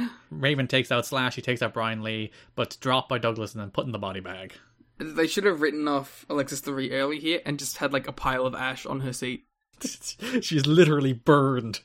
Yeah. She was just turned into ash. uh... There's no viscous. There's no gore. It's just ash. So, N W A T N A Pay-Per-View number fifty-eight, we have the big Raven and Shane Douglas match, which I thought, good match. Yeah. Not, like, good from a wrestling perspective, because there's some moments that were really bad from a wrestling perspective. But they're both over. Yeah, because there was a, a period during Raven's comeback where he hit a series of clo- clotheslines. He hit, like, three, and then he was going for a fourth, and Shane Douglas was painfully slow to get up. Then they basically missed the clothesline, and then he fell over, and the crowd booed. And it's like, oh... And there was also some points where it's like, there were some big setup moves and they were like, you know, it was slow to get into it, but, you know, for the, who cares? It's Raven and Shane Douglas. Yeah, I thought it was a good angle. Shane Douglas is a very good heel. He knows how to work like a small building. He's like that kind of heel who knows how to like really amp his facial expressions up and his mannerisms. We'll talk about that more, I think, in the Gauntlet match, in which I thought he was tremendous. But... yeah, this match, they try to do the same thing again, where it's like they bring Alexis Lurie trapped inside a body bag, and James Mitchell's like, she's about to run out of oxygen. She has maybe ten seconds worth of oxygen, to which I quite enjoyed the crowd. Ten, nine, hey, Raven's like, ah, I can't get it open. The crowd started chanting and counting down to, like, Alexis Lurie's imminent demise. And also like the idea exactly at one she'd die. Yeah, so Raven again has to decide, but this time he's smart. He actually rolls up Shane Douglas, he snatches a win, and then goes to save Alexis Lurie. Raven should have opened it up and then there was ash in the body bag. Ah, and she's dead. Yes. As it turns out, it was not Alexis Lurie inside the body bag, but the mysterious man. So the white arm comes out, grabs him, chokes him, and just as Shane Douglas is about to start cutting Raven's hair, security intervenes. Damn, security. a note, Raven is open to the idea of having his head shaved as part of his an upcoming hair versus hair match storyline. This is where, obviously, the scissors are introduced here to start building to that hair versus hair match. He pitched the idea to T N A officials several weeks ago, but the company did not agree to pay him the money he wanted to perform the angle. Raven took the idea to Ring of Honor, which quickly issued a press release to announce a Raven versus C M Punk hair versus hair match. By week's end, O R H called off that match and used the excuse that the match could not take place due to Raven's contractual obligations to T N A. So, my favourite backstage thing about this was apparently Jarrett calling Raven and being like, if you get your hair shaved in Ring of Honor, you will not be on this show until your hair grows out to the same length again. I quite enjoyed it as like a, a sly political move from Raven. It's like, if you're not going to pay me, I'm going to go to Ring of Honor and do it. Which then makes them go, no, no, no, no, no, we'll do it, we'll do it, we'll do it. But apparently, gigantic pay cut to do it in in Impact. Yeah, that's what you get, Raven.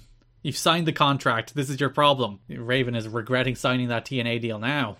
Yeah, that merchandising deal. So yeah, this is the build to a hair versus hair match. August twentieth, N W A T N A Pay-Per-View number fifty-nine opens with the Gathering and the New Church brawling. Lights go out. The mystery man has hung Raven from the ropes. Yeah, really, like, violent. Yeah, like, that noose was tied tight. That man was being legitimately choked. Yeah.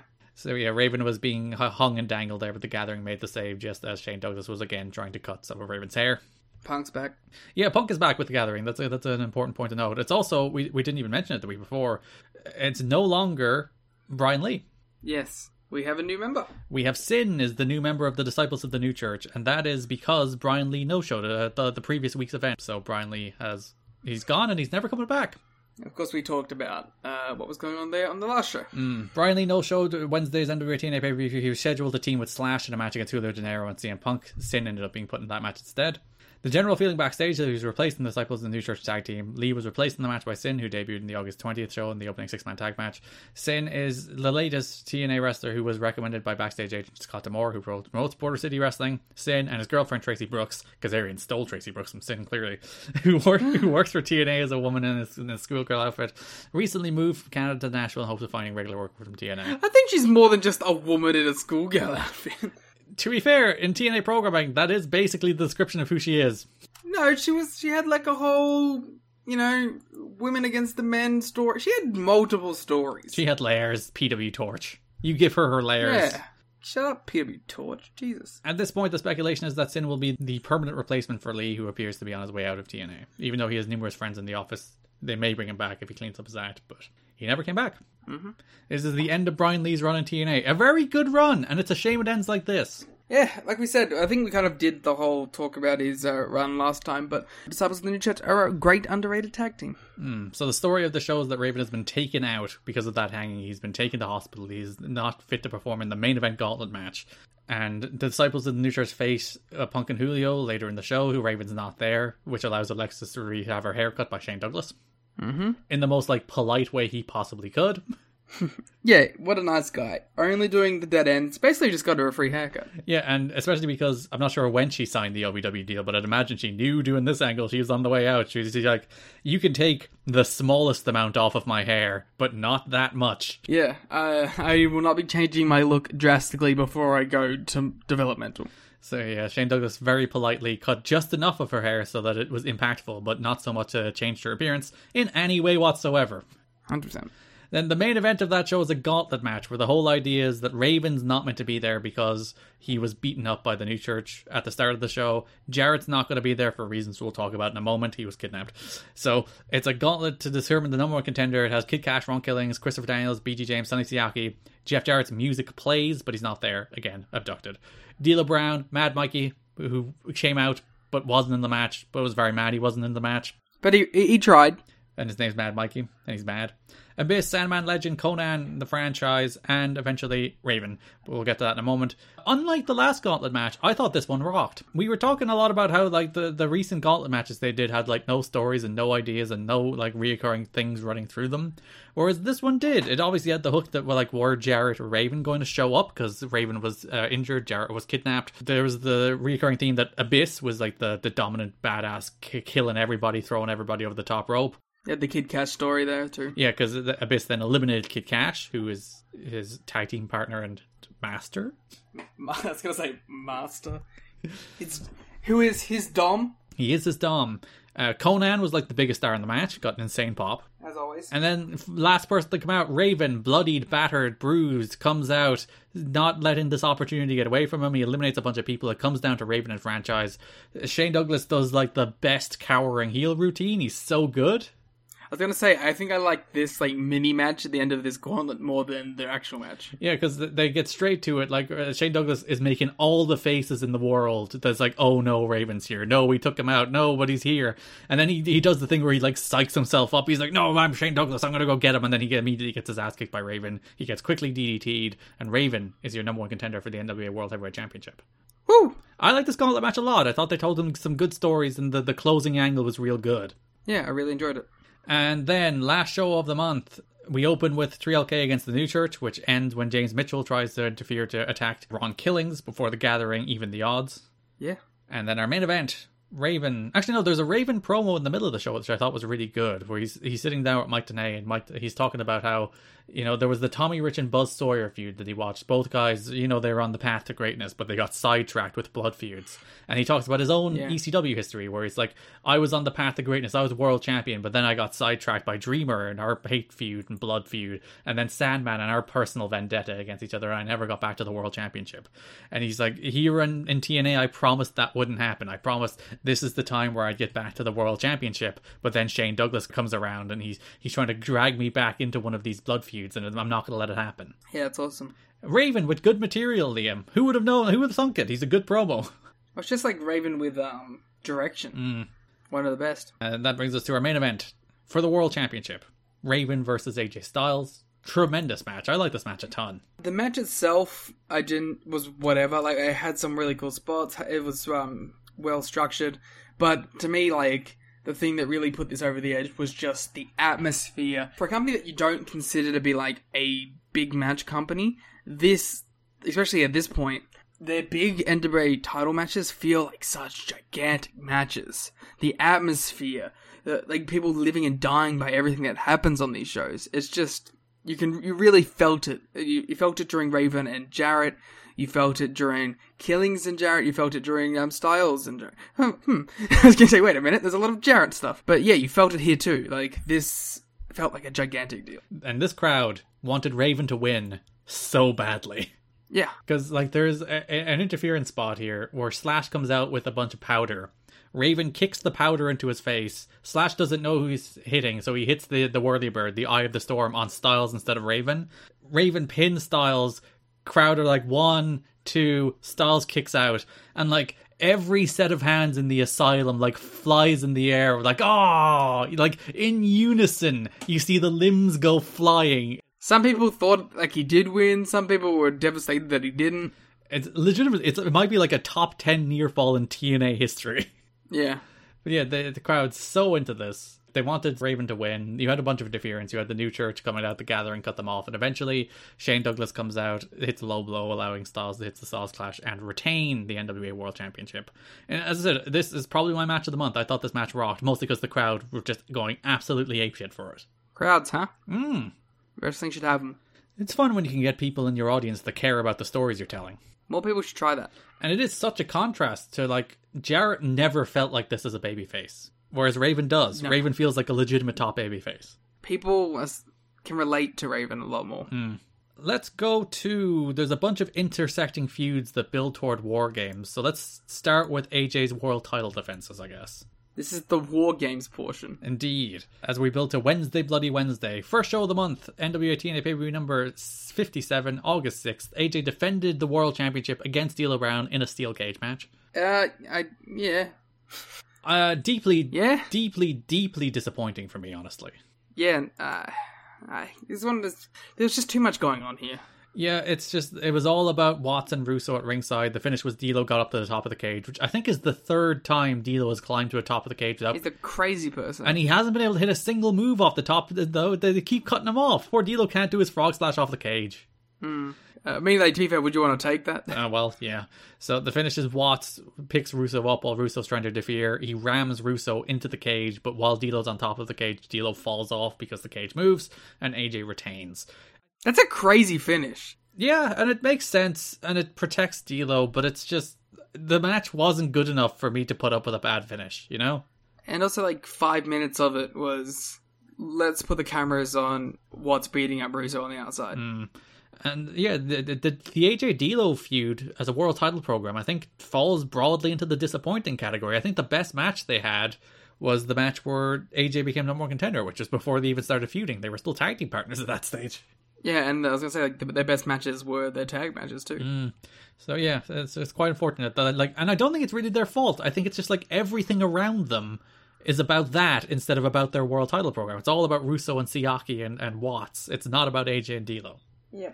There was like an age of stalling before this match. Like the, the second last match on this show was, what was it? Was it A M W against Diamond Swinger or Sabin against Kaz? Either way. Kaz Sabin. And like the gap between Sabin and Kaz and the start of A J and D'Lo, they had like a Daniels segment. They had like the A M W segment with uh, announcing Dusty as their partner. They had a video package for Styles and D'Lo. They had an interview with Styles and Russo. They had an interview with D'Lo. It was like thirty minutes without wrestling. It's like next, up next, it's the world title match. Now let us stall for a significant portion of time.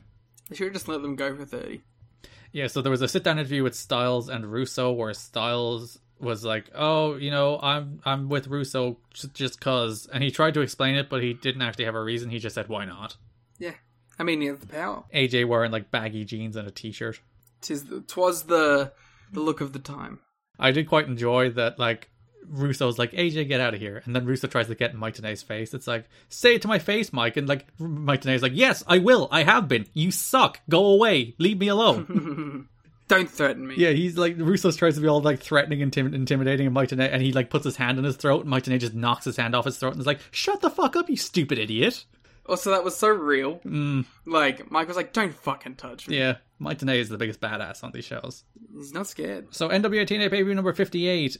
Eric Watts comes to the ring. Hell yeah. Your favorite wrestler. He's up there. So he's talking about how he's going to lay down the, the authority and he's going to make a title match for tonight. But then Styles and Russo come out and it's like, we're going on vacation, buddy. And they do. A J Styles' fashion choices here were like even worse. He was looked like a twenty-one Jump Street style person trying to infiltrate a college frat as a police officer. Yeah. He looked like a twenty-five-year-old who keeps failing Sunday school. twenty-five-year-olds go to Sunday school? But, like, the point is he kept on failing, so he's just still there. Ah. uh, did they hold people back at Sunday school? You haven't learned God well enough, Liam. You have to stay in Sunday school. I've only been to Sunday school, like, twice. Clearly, they didn't get you to stay there. You were like, oh, I'll have to be years here. They said you've completed Jesus. Russo and Styles were trying to back away. I quite enjoyed Russo where he got in like Eric Watts' face and was like, look at me when I'm talking to you. But as he said that, he like stepped in behind Styles, which I thought was a nice little character touch. He's good at that kind of Weasley shit. Eric Watts replied, you can take your little chicken. Stopped because he didn't want to curse. Looked at the crowd. The crowd chanted, shit. And then Watts was like, thank you. He's like, thank you. I couldn't say it. Chicken stuff. So the crux of this segment is that Russo and Styles start to walk away, but then Watts goads A J into accepting a world championship match against the returning Low Ki. Yeah. Um, who we are just, we're not acknowledging this X stuff with. Not at all. Last we saw of Low Ki, Liam, he was a member of Vince Russo's Sports Entertainment Extreme, and now he is just a babyface. Yep. Sure. And he cuts the same, like, Low Ki warrior promo as he was doing when the, he first showed up. Yeah, so he's just back to being O G babyface Low Ki. I am a warrior, man. I am going to fight you in my deep Low Ki voice. It's pretty good. Thank you. Main event of the show, A J Styles against Low Ki in their final singles match in T N A. Wow. It's fine. I, yeah, I thought it was a, a very good world title match, but not great. I preferred the Raven match, and it's wild that A J and Raven had a better match than A J and Low Ki did. You gave it the same rating. I didn't. I was like three point five, didn't I? three point seven five. Well, I'm wrong, aren't I? How dare you hold my ratings accountable. Nice to be held accountable for your ratings, huh? Monster. How dare you do this to me again. But yeah, I thought it was a very good match. I thought they worked well together. I quite enjoyed toward the end of the match when Low Ki got, got Russo on like the announce table and started beating the shit out of him. Mike Tenay was never so happy. And he, like, pounced him, too. Yeah, Mike Tenay very much cheering on Low Ki's beating up Russo. There was, like, a, an exchange of strikes that Styles did where he did, like, a bunch of punches, chops, and kicks that reminded me a lot of, like, a less polished version of the same thing he'd do in, like, twenty thirteen, twenty fourteen, where he'd do, like, the leg kick, the punch, the leg kick, and then, like, the spinning back fist. Yeah, the slap, slap, leg kick, back fist. Yeah, which would be like a, a signature Styles exchange, but it felt like a much less polished, like, desperate flurry here. But it did remind me of that thing. So he's like, oh, look at him. Sorry, to, to clarify, slap, slap, leg kick, back kick, and Zaguri. Because that's the, the, the finishes of that sequence. Mm. So, yeah, Russo interferes, A J hits Low Ki with a baseball bat, retains the title. Very good match. I thought that, like, other than the D'Lo match, I liked both A J title defenses this month. I thought he had a good match against Low Ki and a good match against Raven. The problem with A J is that you're always just going to expect, have such high expectations for him, mm. especially in these title matches, that maybe that's just unfair. Yeah, and, like, the problem is, again, it's not an A J and Low Ki match. It's an A J with Vince Russo and Low Ki match. And I think that's fine for the Raven stuff because they do incorporate the Gathering and the New Church stuff into that, into like the overall match structure. So you're not really expecting them to go out there and have like a pure wrestling contest. But when it's A J and Low Ki, you do want them to go out there and have a pure wrestling contest. It's A J and Low Ki. You want them to have a Ring of Honor main event. So yeah, A J beats Low Ki to retain. I find it interesting. They never wrestle in T N A again. And like they, they do have multiple times where they're on the same show again. It's not like they're never in the same company anymore, but they never go back to the A J Low Ki singles well. I guess by the time like Low Ki comes back and stuff, A J's kind of moved on. Mm. N W A T N A pay-per-view number fifty-nine, August twentieth. A J and Russo are on vacation. Yeah, it's a great segment. So we cut to poolside at night where Vince Russo, for some reason, is sunbathing. Because it's funny. So A J's talking about how he's on vacation. He's happy to be away from work for a while. Then he's like, look, look, I invented a new... Dad, Dad, look at me. I'm going to do a cool flip. It's like, I'm, I've invented a new flip. And Russo's like, you go do it, son. And A J does like a little spiral tap looking thing into the pool. And Vince Russo's like, ah, yeah, well done. You Good job, son. He did Naito's move. uh, yeah, he said he's, Naito was watching this in two thousand three. And he's like, oh, I'll start doing this in Japan. Sounds press. This is the dorky A J that you expect, huh? And that you would see more of in, like, the Christian Coalition era. I was imagining, like, the, the angles with him and and Karen Angle. Because, mm. like, A J, anytime he tries to do, like, a serious promo, which he he tried to do a little of it with the sit-down interview with Mike Tenay, he's he's absolutely horrible. Like, you cannot you cannot speak to how bad A J Styles is as a promo these days. He's hideous. He's absolutely terrible. Gets lost in his words, never says anything meaningful. Gets frustrated. He he has no idea what he's doing on any, any, any promo. So when he's just doing the goofball stuff, he actually feels like he understands what his role is. Yeah, very genuine. Later in that show, there's a segment after a Jeff Jarrett and Eric Watts against Daniels and Legend match, which we'll talk about when we get to the Jarrett and Daniels stuff. But for the most of the show, you've seen the crowd, Liam. There's two people wearing a Freddy and Jason costumes. We we, we got worked. They're just, they're just hanging out in the crowd behind Mike Tenay and Don West. Just having a good time here in the asylum. It was F M W's Freddy and Jason the Terrible. As it turns out, Liam, Vince Russo and A J Styles weren't on vacation. What? But we saw them. They were hiding all night in the asylum, dressed as Freddy and Jason. I hope they were there the whole time. Well, every time they cut to Mike Tenay and Don West on camera, they were there, so...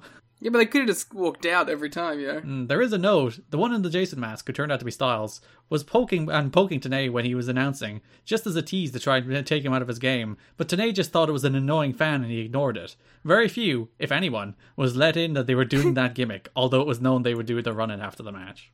The rules. Once again, working the boys. Yeah, but, like, it's funny, so this one this one isn't, like, a big deal, so I don't mind that. Just pestering Mike Tenay a little. Yeah. I don't get the reason they were disguised, but it's not like they were banned from the building. No, because they were supposed to be on vacation. It was tried to be a surprise attack. But they could have just run out and done a surprise attack. Well, that's less impactful. This was a master plan, Garrett. Their master plan to do something they could have done anyway without the disguise. Hmm. Very, they thought this one through. But yeah, they, they lay a bunch of people out. We'll t- again, we'll talk about that when we get to the Jarrett and Daniel stuff. And then last show of the month, there really is just the Jarrett and Raven match, which is really good. N W A T N A baby number fifty-seven. This is the Jeff Jarrett and Christopher Daniels feud, which is maybe... This is one of the few things of the month I'll be like is kind of bad. Um, yeah, I mean, it's a Jeff Jarrett feud in N W A T N A. He runs out, he beats someone up, and then someone else runs out and beats him up, and then he gets taken away or, like, banned or something like that. It, it's every feud that he's ever had in this company. So Daniels is doing a promo in the crowd, and poor Christopher Daniels died an absolute death in this promo. I think it's because, like, hardly anyone could hear him. And, like, the, just that the material is just horrible. For some reason, he's, like, the only dude fighting the sex battle anymore, where he's still like, traditional wrestling, it's horrible, we need metamorphosis. I'm going to say the word metamorphosis multiple times because it's the crux of my promo. Metamorphosis! And I'm still rebelling against traditional wrestling, and we need sports entertainment and metamorphosis. Did I say metamorphosis? Mm. It's just I, I, I, I can't imagine anybody on earth caring about this character. Just have him be Fallen Angel, man. He does at least try to pander to you and go full Brian Lawler. Well, if he was knocking out fans, yeah, he, he did. A fan attacked him. No, I mean legitimately. Oh, you, you want him to shoot punch the fan? Yes, of course. So yeah, a fan threw a drink at him. Daniels fought him, but then Jarrett made the save for the fan. To be fair, like, it was a good beatdown on the fan. Mm-hmm. It's just we, we've we've set the Brian Lawler standards of break their nose.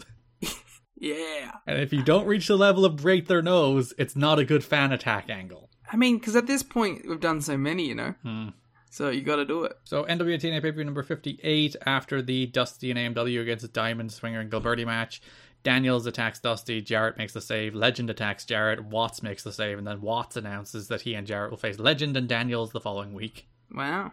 There's a lot of those, like, cascading series of run-ins. There's a lot of it in the Diamond and Swinger stuff. It's like, oh, Diamond and Swinger would run in, A M W would run in, and then Daniels would run in, and then Dusty would run in, and then Gilberti would run in. It's like, okay. Everything that you need. So, N W A T N A pay-per-view number fifty-nine, we had a sit-down interview with Mike Tenay and Eric Watts, where Eric Watts tried to explain how he was made Director of Authority. Ooh, yeah, exactly, right? So he was telling us that there is the N W A, and there is T N A, plus N W A T N A.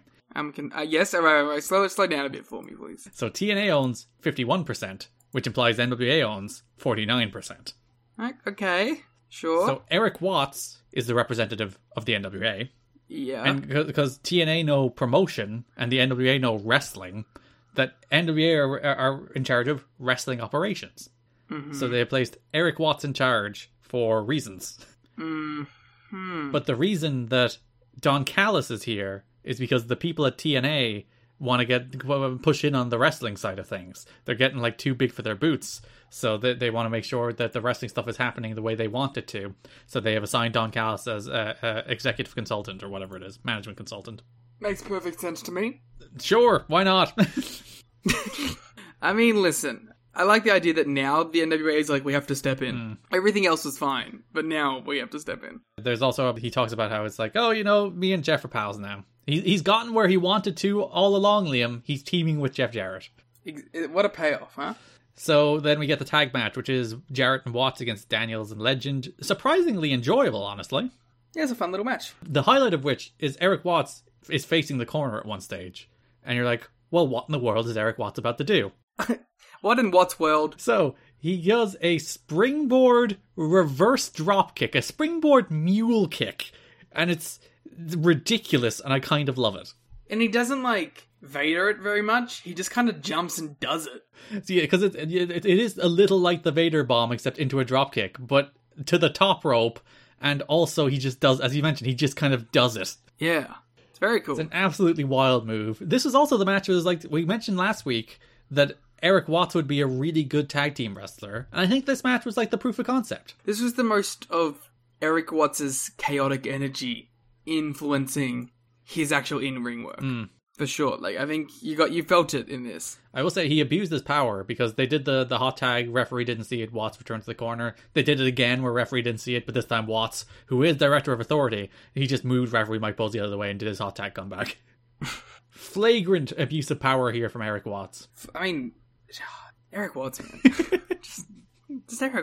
So we had the post-match angle where the red shirts ran out, Jerry Lynn cut him off, Freddie and Jason emerged from the crowd to reveal themselves as Styles and Russo, they handcuffed Watts to the rail, and then they beat the hell out of Jeff Jarrett, and then they brought him to the hearse backstage, which was there for a D'Lo Brown and Sonny Siaki segment that we'll talk about in a second. There's a lot of, like, we th- these stories intersect in different periods. It's very annoying to cover in a broad way, but nonetheless. But yeah, they abduct Jeff Jarrett so he couldn't appear in the gauntlet match later that night. Like we said on the The watch along. Uh, them playing his music was a good little touch, though. Because that is his spot. He still had his spot in the match. And it set up the Raven one, where it's like, it made sense that they then played Raven's music, but then Raven actually came out. Yeah. I did quite enjoy Mike Tenay shouting at the top of his lungs, Jeff Jarrett's been abducted! Like, as something like just a real thing that someone would say, you know? Yeah, it's just for some reason it's the use of the word abducted, that he was abducted. Uh, in a pro wrestling context as well. So, N W A T N A Baby number sixty, Jeff Jarrett has returned to get revenge. He emerges from the hearse, which I believe he was he was in the hearse all week, I guess. He's taking a nap. He's he took all week to get out of the hearse, but once the hearse returns to the building, he attacks Sonny Siaki with a guitar, he attacks Disco with a guitar, he attacks a bunch of people with guitars. We're firmly in like the guitar era now, after being so sparing with it up until now. I think he hits Daniels with a guitar at one, at one stage of the show as well, so it's like, yeah, yes. there there's multiple guitar shots on this show. I, I'm guessing that was the point. It was meant to be like, he's got the guitar now, he's just swinging around like a maniac. But I kind of didn't notice it. I was just like, oh yeah. There it is. So yeah, the post-match to Styles and Raven, A M W come out and they're like, we're not going to let this go down, but th- then it just, it, it does go down. One A M W. Well, yes, Chris Harris. Chris Harris is like, this isn't going to go down like this. First we lost the tag titles and now Raven lost like this. It's not going to happen like this. But it it, it, it it does. I like that they let Chris Harris cut this promo though, because it could have just easily been Jarrett. Mm, so everyone runs out, everyone makes the save. So you have everyone out there where Eric Watts jumps on the microphone and he's like, next week it's going to be Jarrett, A M W, Raven, and D'Lo against Styles, Daniels, Shane Douglas, Diamond, and Swinger in Wednesday Bloody Wednesday, which is T N A's first War Games match. Lethal Lockdown. And in a very nice touch, the inventor of War Games, Dusty Rhodes, was out there, and he was the man who will keep the key for the Wednesday Bloody Wednesday match next week. I like that he said, it's like, sounds like a little War Games. And it's like, no, Dusty. I did quite enjoy that they made sure you knew that it's War Games they're doing. It's like, just in case, we explained the rules so that you knew it's War Games, but we're also going to say the words War Games multiple times so that you know it's War Games. Gotta get a little blood and guts. I will say, I thought they built this match quite nicely. We talked about like the, the fact that the intersecting stories was a little annoying to cover from a, a broad topics perspective, but the way they intersected these stories makes sense that they're going to bring them all together into this War Games match. Yeah, I think they did, they did a good job of wrapping it all together. Mm, so we will talk about that in the September episode, because the first show of the month is the Super X Cup and the Wednesday Bloody Wednesday War Games match. Alright, some more stuff to cover. D'Lo and Siaki. Uh, this one's important, I think, because it's the the first instance of the T N A eulogy. Yes, so after Siaki cost D'Lo the matches against A J last month, they continue their feud this month, where Siaki decides that he's going to host a funeral for D'Lo Brown's career. And Garrett, have we, have we, or would we see this again in T N A's future? T N A become very fond of funerals. Like, that's a quintessential T N A angle. Mm. Like, not many other people do that. Or do it as well if they do do it. And, like, specifically the way T N A eventually does it. Because, like, the, the way this segment plays out, which is N W A T N A Pay-Per-View number fifty-nine, August twentieth, Siaki comes to the show with a hearse, and he's going to bury the career of D'Lo Brown. So Siaki comes to the ring. He's He has Trinity with him. Siaki's wearing his sweet leather jacket. Trinity is dressed both appropriately and inappropriately for a funeral. It is black, but also horny. So they do the, the eulogy, they, they're like, oh, D'Lo, the, here your career rests, you're a horrible failure. And in typical pro wrestling fashion, D'Lo Brown bursts out of the casket, beats the hell out of Siaki and Trinity, and then throws Siaki and Trinity into the casket themselves. And then he died. He's dead forever. Mm-hmm. So, Garrett, how many t- eulogy angles have there been in T N A? So we have the Aces and Eights funeral. Mm-hmm. We have the Team three D funeral. That's my favorite. We have the Funeral of Fire, where Sue Young sets Rosemary on fire. Mm-hmm. There's, I think, an L A X and O G's funeral as well? Yes. Am I missing one? Was there, like, a, a one in the build-up to the Sting Abyss stuff? There was a Last Rites match, which is comically bad. I'm looking forward to covering it on the show, but I don't remember if there was a funeral. If you remember any other T N A funerals, hit us up at T N A History Pod on Twitter or in the, the Discord, the Voices Wrestling Discord, in our little channel there, if you'd want to remind us of more T N A funerals. And tell us what your favorite T N A funeral was. Because like this is more your standard like casket segment where the dude bursts out of the casket, which is another very satisfying pro wrestling trope in its own right. Hmm. I like people bursting out of caskets. It's very enjoyable. But yeah, the, the, the T N A funeral as we know it, I think, would first come into play in the, the Team three D funeral, which is still the best one. I'm very much looking forward to that era of T N A angle. Because, like, the T N A hit a point at, at some point where they were like, we're just going to do, like, It's Always Sunny skits. Like, and I don't know why, but, like, those are always the things that, re- like, really stuck with me. Perhaps because I was, like, a fifteen-year-old boy. Mm. And I was watching them and like, this rules. So last show of the month, N W A T N A pay-per-view number sixty, Siaki defeated D'Lo after Trinity hit a D D T. Uh, nice little match, nothing special, but I thought it was a good little two and a half star match. Mm-hmm. Okay, Kid Cash, what's he up to this month, Liam? He's beating up legends again, and then he's getting betrayed. So last month, if you remember, Kid Cash faced Ricky Morton on the last show of the month. So he continues his feud with legends on N W A T N A pay-per-view number fifty-seven, where he faces the returning Larry Zbyszko. I thought this was kind of good. I thought both of the, particularly because the, the second, the following show he faces Ricky Morton in a match that I was actually really disappointed about how short it was, because it's like, oh, I'm enjoying this, and then they just go, oh, sorry, Bobby Eaton, not Ricky Morton. He faced Ricky Morton last week, so yeah, he's he's wrestling Bobby Eaton. They're having like a really nice little match, and then it just kind of ends anticlimactically. I'm like, oh, I wish they got more time. Yeah, um, Eaton was good in that, and I I loved that his um his pacing around the ring at the start of the match. Mm. Like, he knew, like, this kid was younger and had more in the tank and was more athletic. So he's, like, raring to go to get the advantage. I thought that was really cool. I quite appreciated that um, Larry Z did a little curtsy for the lollipop as he made his entrance. Yes, it was, he's a wonderful man. Very respectful. Cash beat Larry Z after a black hole slam from Abyss, where Abyss planted Larry with that black hole slam. Mm. This is a good month for black hole slams. Really stuck him, because I think Larry didn't like Larry is both old and heavy, so he didn't do like the kind of seamless, graceful rotation. So Abyss just like dropped him, and it ruled. Mm. So yeah, next show it's Bobby Eaton making his T N A debut, his only T N A appearance, where he wrestles Kid Cash again. Abyss interferes, Cash wins. But yeah, I really wish they they got more out of this, because I thought they were having a nice little match before it just kind of anticlimactically ended. Yeah. Again, they did do the Midnight Express knockout team. So, there you go. I'm a big fan of the legend killer Kid Cash. Was Randy doing that story at this stage? He would have been, right? I mean, maybe it was the very, like, very formations of it. Mm. Stole the angle from Kid Cash. Mm. I quite... Had um, Randy Orton beat up Mark Cuban yet? That happened, right? I'm not just imagining that. He did He did do that? I don't remember, but it's W W E story, so I, I just don't remember. Yeah, Randy Orton R K O's Mark Cuban, Survivor Series two thousand three. There you go. I know, because I watched Survivor Series two thousand three. It was at that moment that Mark Cuban was like, I'm going to start a pharmaceutical company instead of starting a wrestling company. Yeah. I quite enjoyed Don West on commentary. He's just like, you know, Mike, I usually like enjoy most people, but this Kid Cash guy's a real son of a bitch. Yeah. Two months ago, he was talking about how he like gets sexual gratification for beating up women. Mm. He's not a good person. In fact, quite a bad person. Is Kid Cash ever a babyface in this company ever again? Um... Not really. If he is, it's for a short period. Good.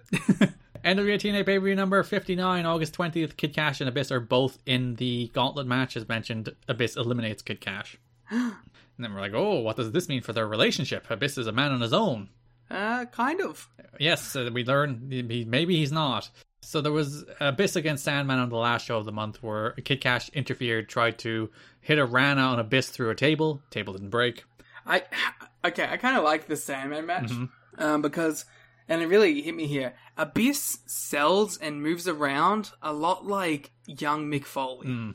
Like, just the way he moves, he has, like, this kind of wide gait as he goes. He's all crazy. He has his arms all, like, flat out. I think, um, yeah, I just I got real big uh, Foley vibes in this. And it's interesting that you can track the two forms of Foley, where it's, like, the kind of wrestler Foley, hardcore Foley, in the same way you can track Abyss, where it's, like, the wrestler Abyss and the hardcore yeah. Abyss, and they're very similar. Obviously, Mick Foley is Abyss's hero, I believe, so it makes a lot of sense, but...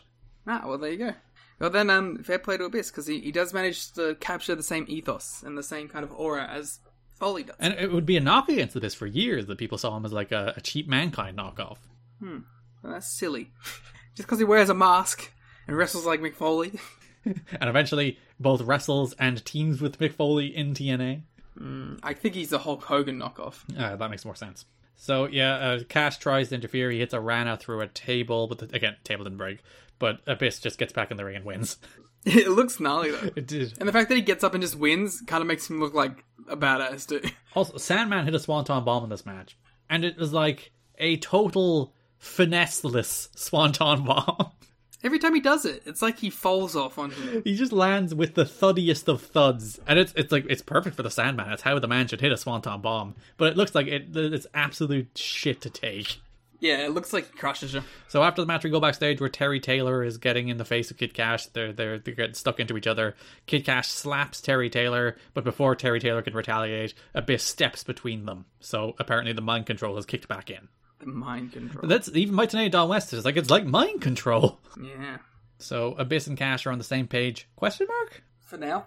And then the last real thing this month is Mad Mikey. Mad Mikey did a couple of things. Yeah, so he did the skit one more time? Yeah, so he did a, a vignette on the first show of the month where he was mad at people playing basketball. It's like, God damn it, these people are tall.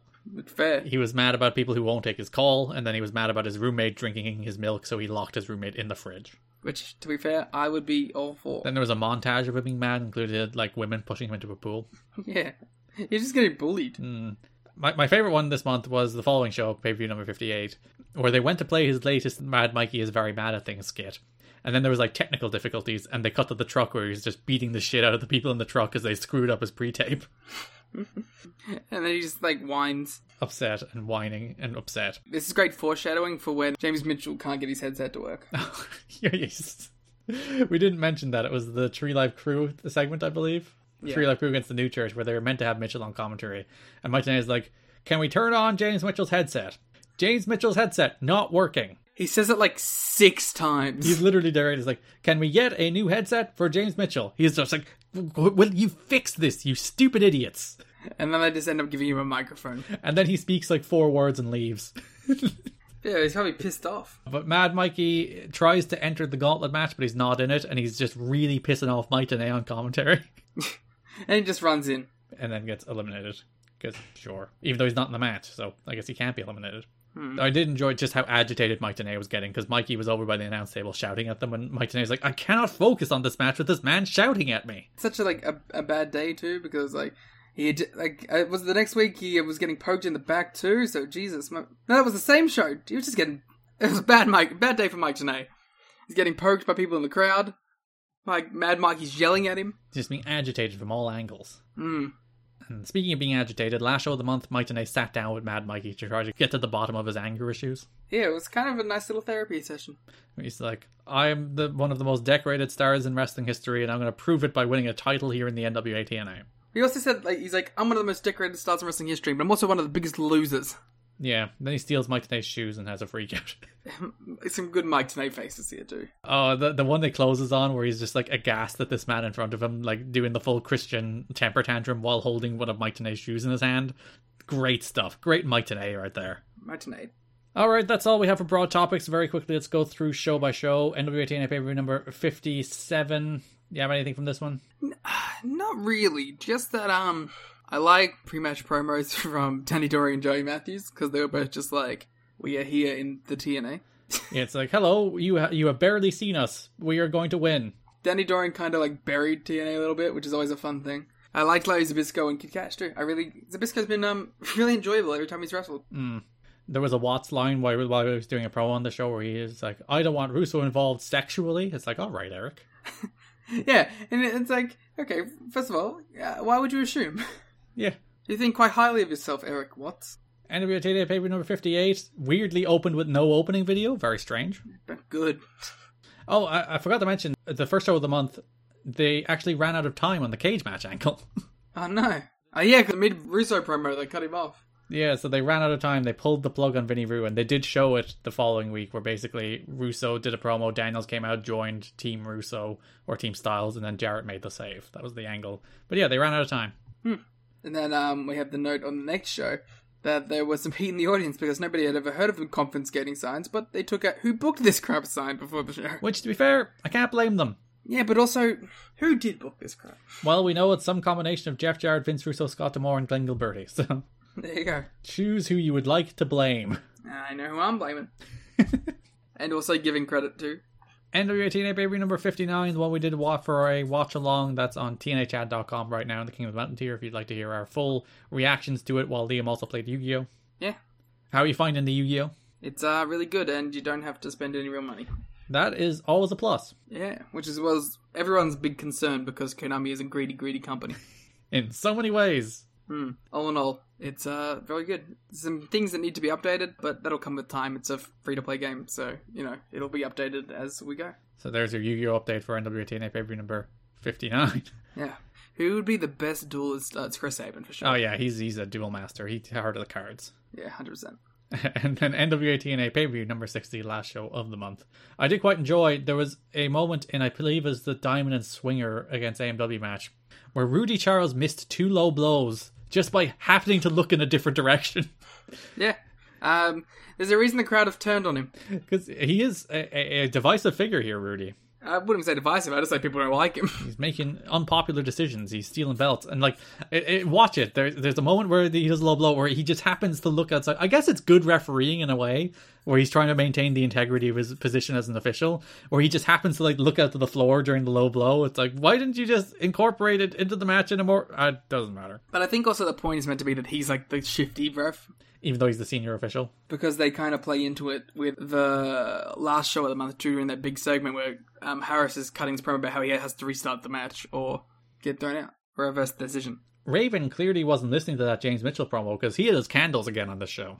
It's clearly summoning some more demons. He, uh, uh, Judas Macias will come out next. Oh yeah, uh, probably worth mentioning, Roddy Piper. Oh yeah.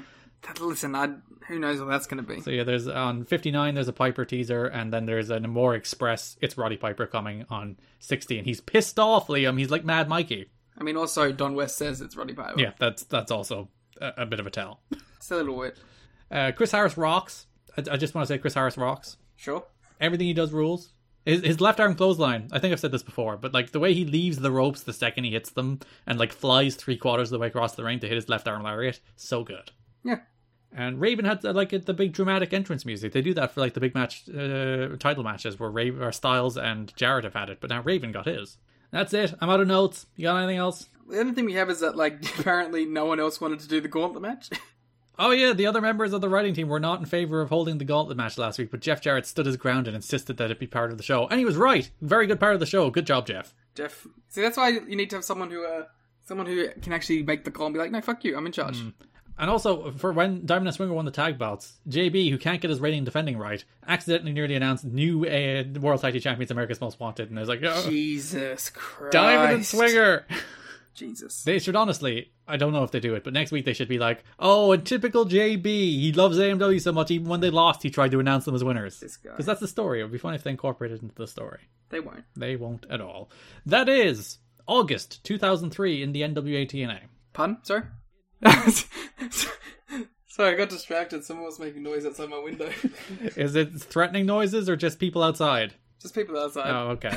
Someone on the phone, and I was like, who's on the phone? But yes, we're done. That's the that's the month. We'll be back in two weeks where we will be talking about September, which as mentioned includes the first Super X Cup, which includes the first War Games. Lethal Lockdown. Which we saw all the build to this month, so come back in two weeks for that. Next week we'll be back with our next episode of Ring Cat Kings. That'll be on Patreon, patreon.com slash kidding me or tnhad dot com, where you can get the watch along of N W A T N A fifty-nine. You can get the show notes for the show, our star ratings from this month as well. Head to Patreon, patreon.com slash kidding me, tnhad dot com. Follow us on Twitter at T N A History Pod. Follow me on Twitter at Garrett Kidney. Follow Liam on Twitter at The Cleat Muda. Thanks for listening, and bye bye. Let's hope that this will be the last month that we have to see another D'Lo A J Styles match.